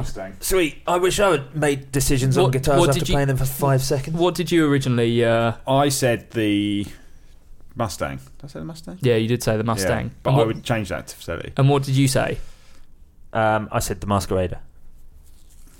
Oh, this is so difficult. What did you say? Fidelity. Fidelity. So two, two, Two for Fidelities, cutting yeah. Fidelity. I really, I like, I do I like the really guitar. like, I really like the Fidelity. I don't like that the um, pickup selector is on a rotary control. I, I can't, Yeah. I can never get behind that. I, I, I, I'm, I personally, for me, I just don't like the way it looks. Okay, fair enough. Um, if I'm being perfectly honest, I'd much rather, and I, and I'm not a massive fan of the way the Shergold looks, but I think the Shergold, and I, you know, certainly don't want the guy at Fidelity to take this wrong. The Fidelity doesn't feel as finished as a body shape to me as the Shergold does. Okay, I- I think because two people have voted for it, I think we have to cut the Fidelity. I agree. Which is a shame because it is absolutely It is fantastic guitar. guitar. And it's, it's- a, it's a great guitar, really great guitar. I just don't think it's one of the best five guitars that released this year. Yeah, And I that's thi- my I think only that's how we have to look at it. Yeah, well. definitely. And I think if you were, if you got that money to spend and you really want to buy, you know, British made guitar and you want to have constant contact with the luthier and get exactly what you want, Fidelity seem like the company to go to. It, you know, it, it- just incredible guitar. Absolutely. And also, I think it straddles that really nice kind of modern, um, you know, playability. Yeah. Not that it's like an Ibanez or something, but it just plays really nicely. Yeah. And you've got that kind of like pawn shop looks to it, you know Yeah. um, to a greater or lesser extent, I guess, depending on how much relicking you want and what you actually go for. So, yeah, um, well done for, for Fidelity Guitars, real small company making it into Yeah. the uh, the top ten. Um, uh, that's kind I of really uh, and I really hope that we see more from. Well, I'm really interested. I, one thing that I'm always really interested in is seeing how companies like this grow. yeah, One thing that we talk about a lot on here is is seeing where companies can, how they can scale from being a you know a, a small couple of person operation into whether that turns into a real viable um, business where you've got proper distribution Yeah. as opposed to just selling direct to consumer and that's uh, if they can if they can scale that up I think it would be fantastic definitely, definitely. So, um, yeah, good stuff. More to look forward to from Fidelity in the future. So, what have we got left? So, our actual locks eh, for the top five so far are Ernie Ball, Sterling, James Valentine, Epiphone S, uh, Les Paul SL, and the Chapman ML3 Pro Rabea signature. So, we've, We've, got, to the Mustang, the Ed O'Brien, and the Masquerader. Then If you had to cut one of those three, Joe Branton, what would you cut? Uh, say what I've been saying the whole time. Well, actually, no, I've been saying the Masquerader, but I. I um, What would you cut out of those three? the Mustang. You'd cut the Bullet Mustang. I would also cut the Bullet Mustang because I think we've got the Epiphone SL in there, and I think that's a cooler guitar this year than Okay. the Mustang. The Mustang's a great guitar, but I think the Epiphone is just that tad cooler. J Cross. This is a bit more difficult for me now because I think out of those three, the one that I would be least likely to play is the Ed O'Brien. Okay. So I feel like I'm mutineering here. Now I understand how difficult you found it the last couple of years. yeah. Um, I, I, I, and that's why I've sort of stayed away from talk because I didn't want the Ed O'Brien to be in there. I wanted the offsets to be in there, and it'd be much easier. But I, I've sort of stayed away from talking about it because it's. You're right in that the guitar is designed more for. It isn't designed for me. Yeah. It's designed for people like you, Joe, and Matt. Um, who are more in, involved in a sort of soundscaping world, Mm. I think the Bullet Mustang is super cool, and I, I, I, I really do think that it's that just saying this and the SL are you can only have one, and you you the the upper end's better because it's cheaper. Is daft because you really are. You're looking at thirty quid. That's the It- it- difference between those two. Definitely, yeah, definitely. But actually, the re- because they're so close together, I think the one Yeah. that I'm going to cut is the Bullet Mustang 'Cause I- because I think I would rather have an Epiphone SL.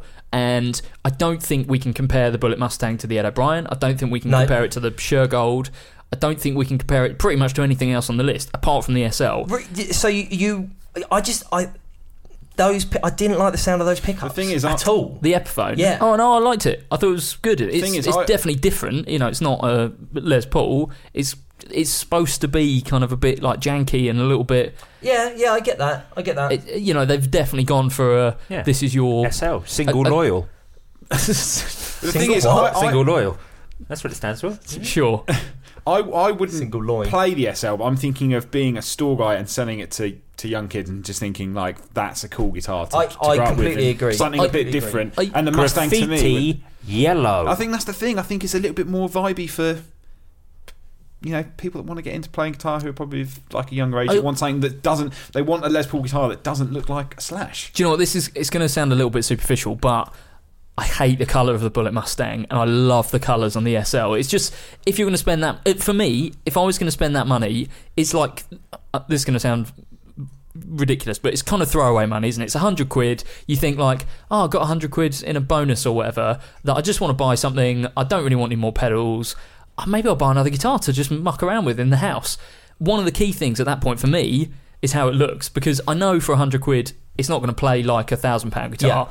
I want something that I can put on a stand in the living room that looks super cool. And I don't think the Mustang in that finish looks super cool. If they'd have done his graffiti yellow and his well, you know, it's available in black as well as uh, blue. Sure, sure. I, I don't think the black looks particularly nice either. Um, I think if they'd have done like the same colors Mm-hmm. as the SL, we might be having a very different conversation. yeah, That's that's all it's going to come down to for me because I think they're both excellent value for money, and I think that Heck, if they'd done this in pink, this might win Guitar of the Year.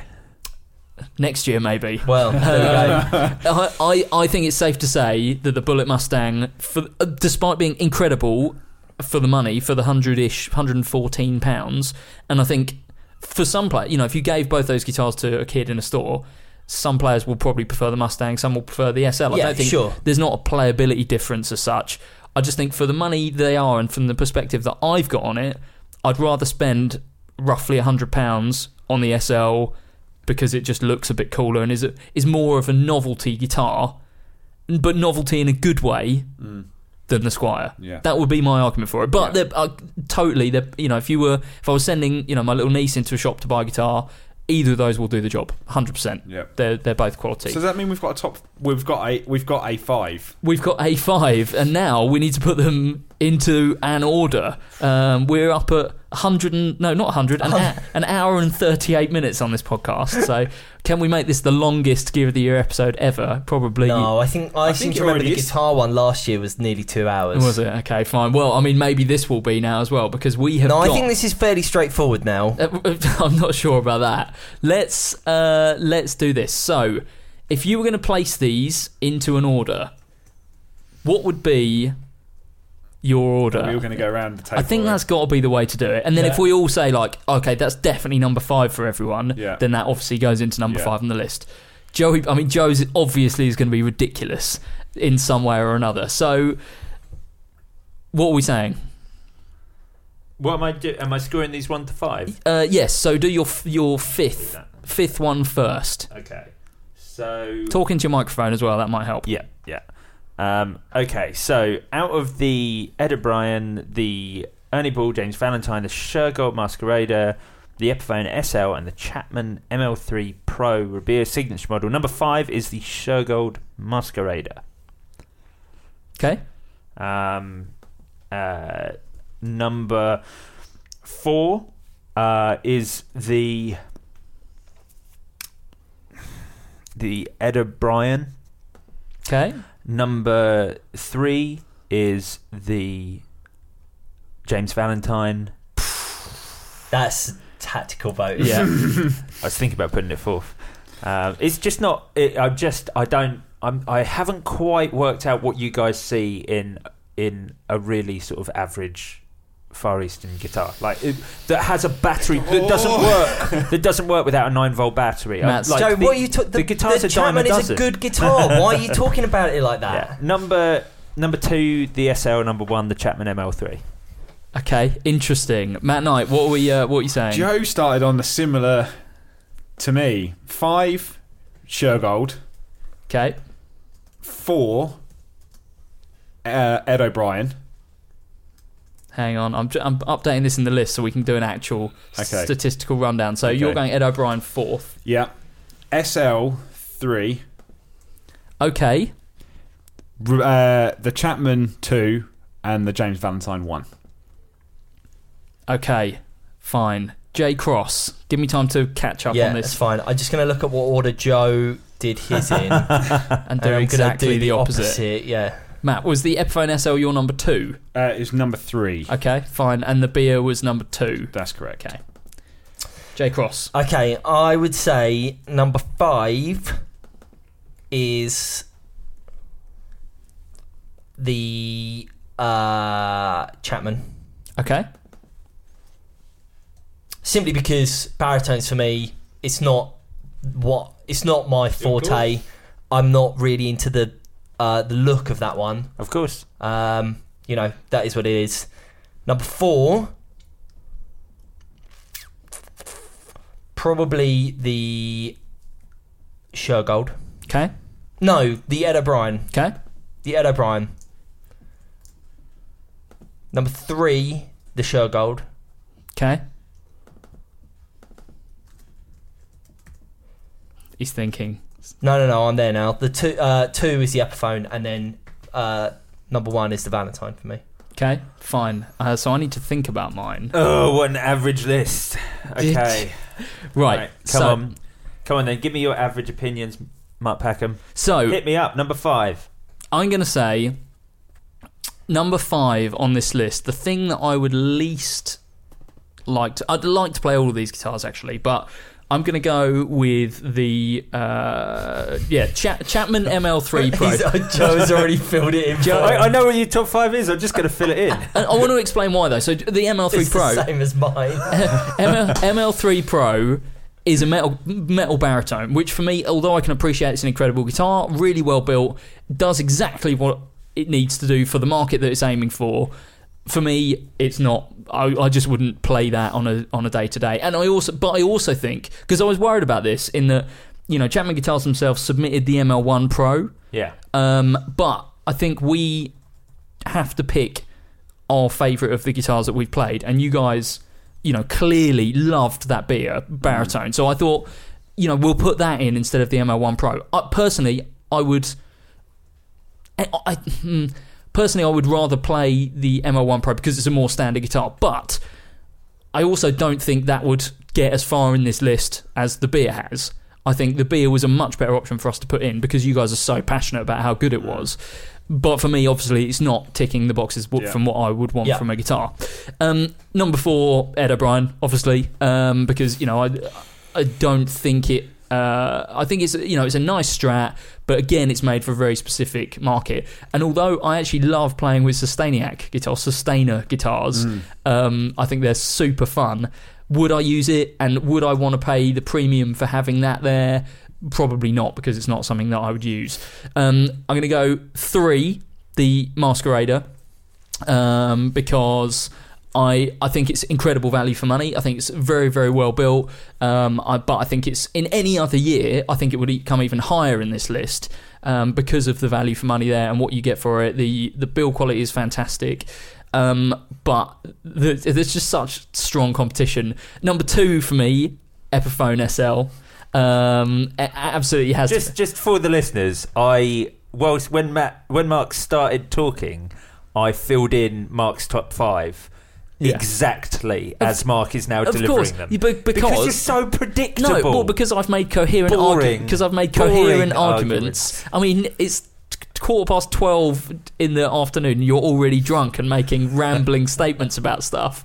Whereas I, you know, I've considered this stuff, And although this probably isn't the top five that I would have ended up with out of all of those guitars, I think it's quite the benefits for each of these is actually are actually quite obvious. So number two, Epiphone SL, I think for seventy nine quid, what an absolute bargain.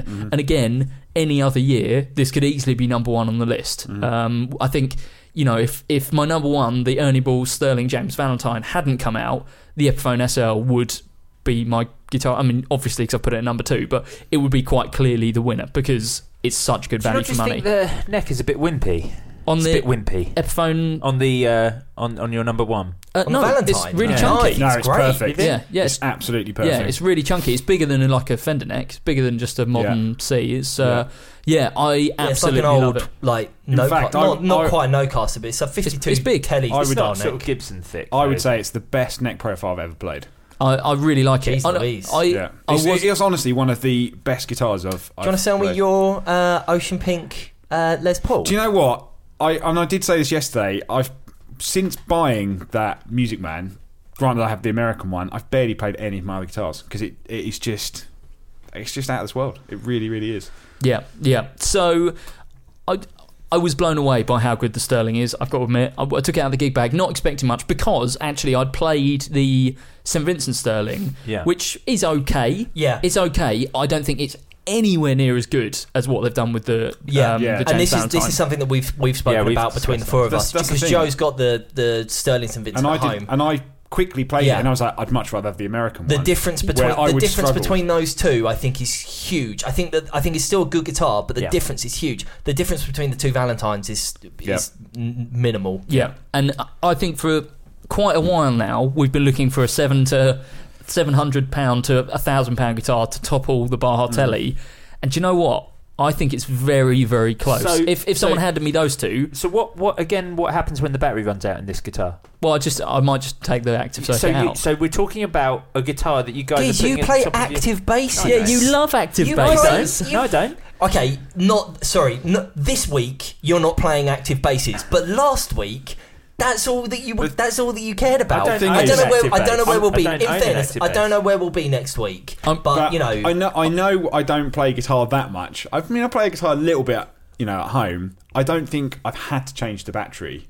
And you've had the guitar a year nearly. Yeah, I've had the guitar So a I, I year. don't think it's too much to worry about. Oh, what I will say to you, Joe, is remember this when you're talking about active. When we get to the best bass thing category, and you're making an argument for something that's got an active bass, an active preamp in it, Not just and- one active preamp. Several. I think we can't take that in. I can't personally take that into account because I, or I can take it into account actually. But I love the feel and the sound of the guitar so much. I don't care. Yeah. Yeah. I actually don't care. It- It's not a factor for Yeah, me. When on a lesser guitar, it would be a deal breaker. In this instance, don't care. It's it's that good. So where are we at, Jay? You've kind of put together a. scoring a system. A mathematical. So the the lower the the lower the score, the higher the place. Unfortunately, uh, the uh, Fender and the Shergold have ended up on the same number of points. I think I've literally fine. just done this on the fact that uh, if it was given, if it was considered the first best, if it was considered the best, I gave it one point, the second best two points, and then th- from each of us. Right. So it's averaged out with um, the. Uh, Oh, what have I? d- Yeah, with the Ernie Ball, with the with the Valentine in first place, the Epiphone in second place, the Chapman in third place, and then the uh, Ep- uh, the Fender and the Shergold in joint fourth. I think, I, although I Which don't, sort of echoes the sort of sentiment of the room quite well. I think so, and I don't Well, I mean, like. obviously I it's a don't system, like doing isn't things like mathematically. I think us talking through it is a better way of doing it, but we kind of have just done that, and actually, this the Uh, maths more or less kind of works out. bears it yeah, out. I, So, Oh, yeah. I would totally agree So- with, with that. what the only thing that we've got to decide really is fourth and fifth between do I mean? Do Do, we? we? have to though? Didn't what, we do, did we Shergold do- and Ed O'Brien. We just sort of they're both making to the top five, and neither of those are getting into the. Well, I know. I think we. I think we have to do a fourth and fifth. I think we have to. We have to do a top five. yeah, absolutely. So if you were going to pick what would get fourth place, Ed O'Brien. The stupid thing is, we know exactly what's going to happen. Well, yeah, yeah, yeah. so there's almost no point in doing it. okay. So what would you say, Jay? Ed O'Brien. in I would fourth. also say the Ed O'Brien. Jay. Uh, oh, it's so difficult.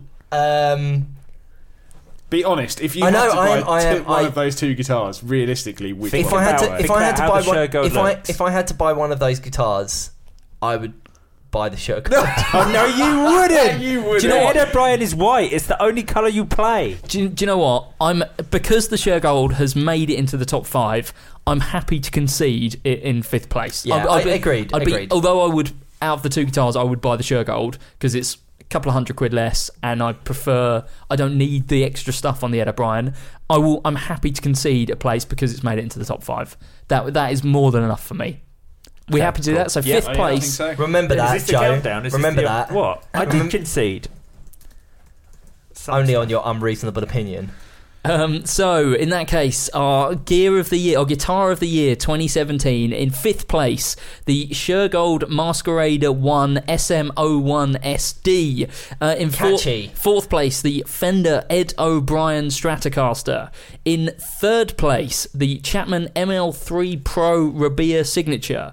In second place, the Epiphone Les Paul SL. And in first place, the Ernie Ball Sterling James Valentine. I would own all five of those guitars and be perfectly happy. Blimey, I feel absolutely drained. We've done an hour and 51, and we've got another category to discuss, although it's more simple. But I think maybe we should just have a couple minutes break, and we'll be. I uh, need the bathroom. Yeah. Yeah. Da-na-na. I'm not going to use that music. I'm going to use different music. I was just going to do it so that. Um, well, we'll record the sound of Matt peeing while you do that music. Let's not do that. We're going to have a break. We're going to be right back when we're talking um, listeners' uh, gear of the year, Listeners' listeners, listeners' choice. Sorry, choice. Oh. um, where they've uh, they've already made the decisions for us, which is good. But I think we should talk about all the things uh, in the list anyway. So we'll be right back uh, with listener's choice.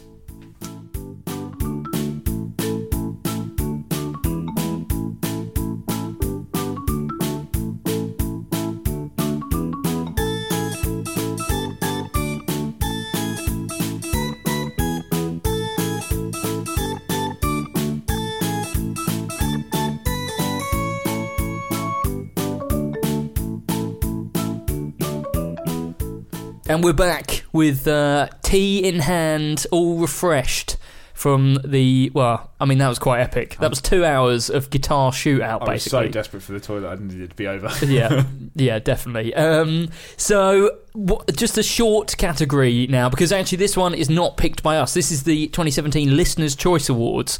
Now, the way that this one was decided was we basically opened up the Facebook group to um, any of our listeners, or just anyone on Facebook, really, to say what bit of gear have you liked the best this year? And the way the voting worked was people suggested things, and if they were seconded by anyone, they automatically went into the poll. So we probably had, you know, there was like 200 things suggested, but there was maybe 20 things that two people said were the best thing that they had tried this year. Uh, and those went through to a poll. And now, I don't know if someone wants to actually get the figures up here, um, but I've got the top five. It'd be interesting to see what percentage of the vote they got. So at number five, uh, was the Orange Rocker 32 combo, which is the stereo uh, little valve amp, amp that they did. Been winning a lot of praise. I'm sure we'll talk about it in the best amp category.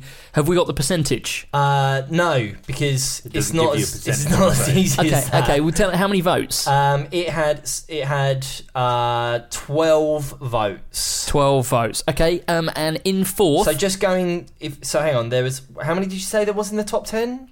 Well, it wasn't top 10. It was like top Top five. top. Well, there's there was quite a few more than that. There was like 20 things. Was there? Okay, because it's only I can only see There was one, 11. two- 11, things. Okay, right. I thought so there was more than that. the um the the there was one product that got zero votes, and then the the next lowest was uh six. So eighteen. Uh, sorry, twelve is not bad. Yeah, not bad at all. So with 12 votes, the Orange Rocker 32.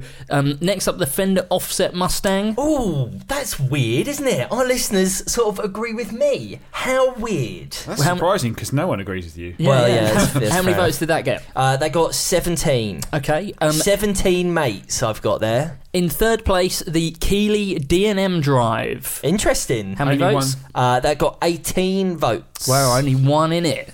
It's, uh, it's close.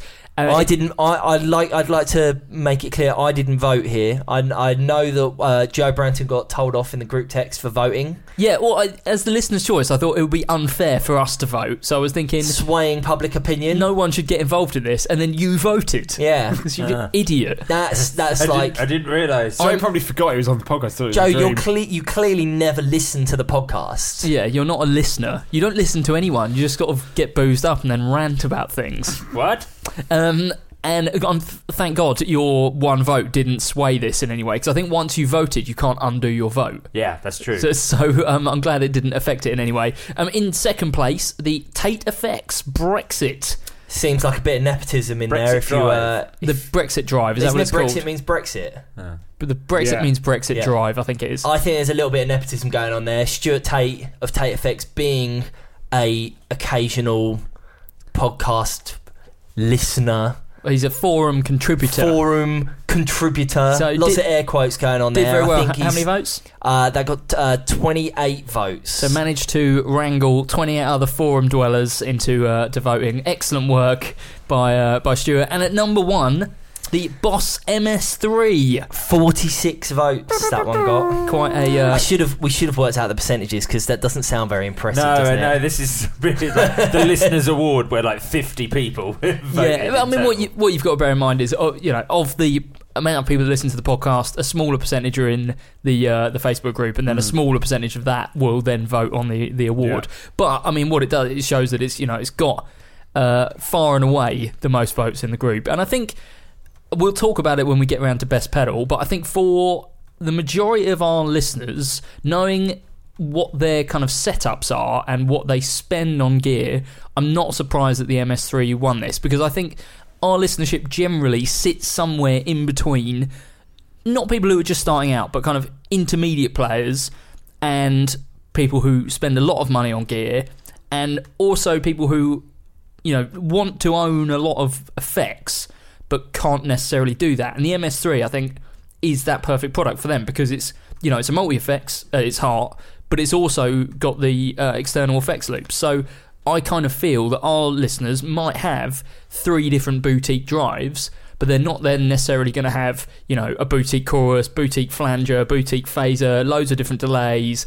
So the MS3 kind of fills in the rest of that gap, you know. Yeah. Um, so I'm not surprised that that is the one that's that's taken the award. I don't know how you guys feel. So just uh, just looking at the figures here, so I've just added it up. There was 149 votes. Okay. And uh, meaning the Boss MS3 got just over a third. Okay. Um, I would also like to point out that uh, just missing out on the top five is the uh, Pelican Noiseworks 50-50. Yep. Now, um, people who are familiar with how Facebook polls work will know that uh, you can see, you can only see what people who you're friends with have Yeah. voted for. Okay. And ha- I- happen to be friends with both Ryan and Steve from 60 Cycle Hum, and I can see that they both voted for their pedal, the Okay. Pelican Noise Noiseworks they 50-50. And I feel like that, that deserves bringing down a couple of notches for that because I'm not into that insider trading and uh, uh,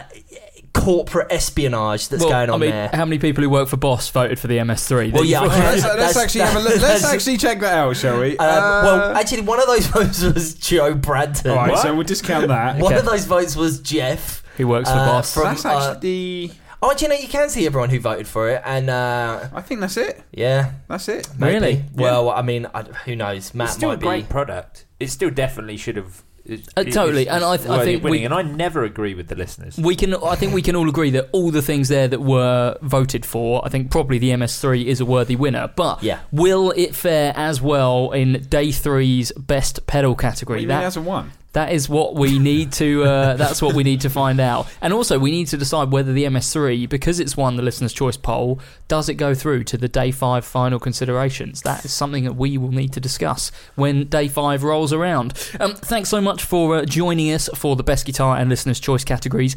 Of course, there's more to come this week. There's going to be a podcast every day. Tomorrow, we are going to be discussing best amplifier and excuse me, weirdest gear. got a bit weird. Day one. Definitely got a bit weird. A day, yeah, we've we've done what two hours of this, and we've probably got another five or six to go. My voice is voice is already on the uh, on the wane. So, um, yeah, do join us next week because we've got two more exciting categories coming up with loads and loads of products from all the manufacturers you'd expect and some that you wouldn't expect. Um, if you want to join in the conversation uh, after you've listened to this, best thing to do is go to the Facebook group, facebook.com forward slash groups forward slash guitar nerds forum. I think there's going to be probably a uh, post up every day, which is the official post that you can comment on. Hopefully, it'll be spoiler free. We'll try and hide the comments in some way so it's spoiler free. Um, and uh, yeah, do get involved. I think it's uh, it's going to be some heated discussion after today's uh, today's episode. I think so. Thanks very much for listening, and we'll speak to you tomorrow. Bye. Bye bye. Cheers, gang.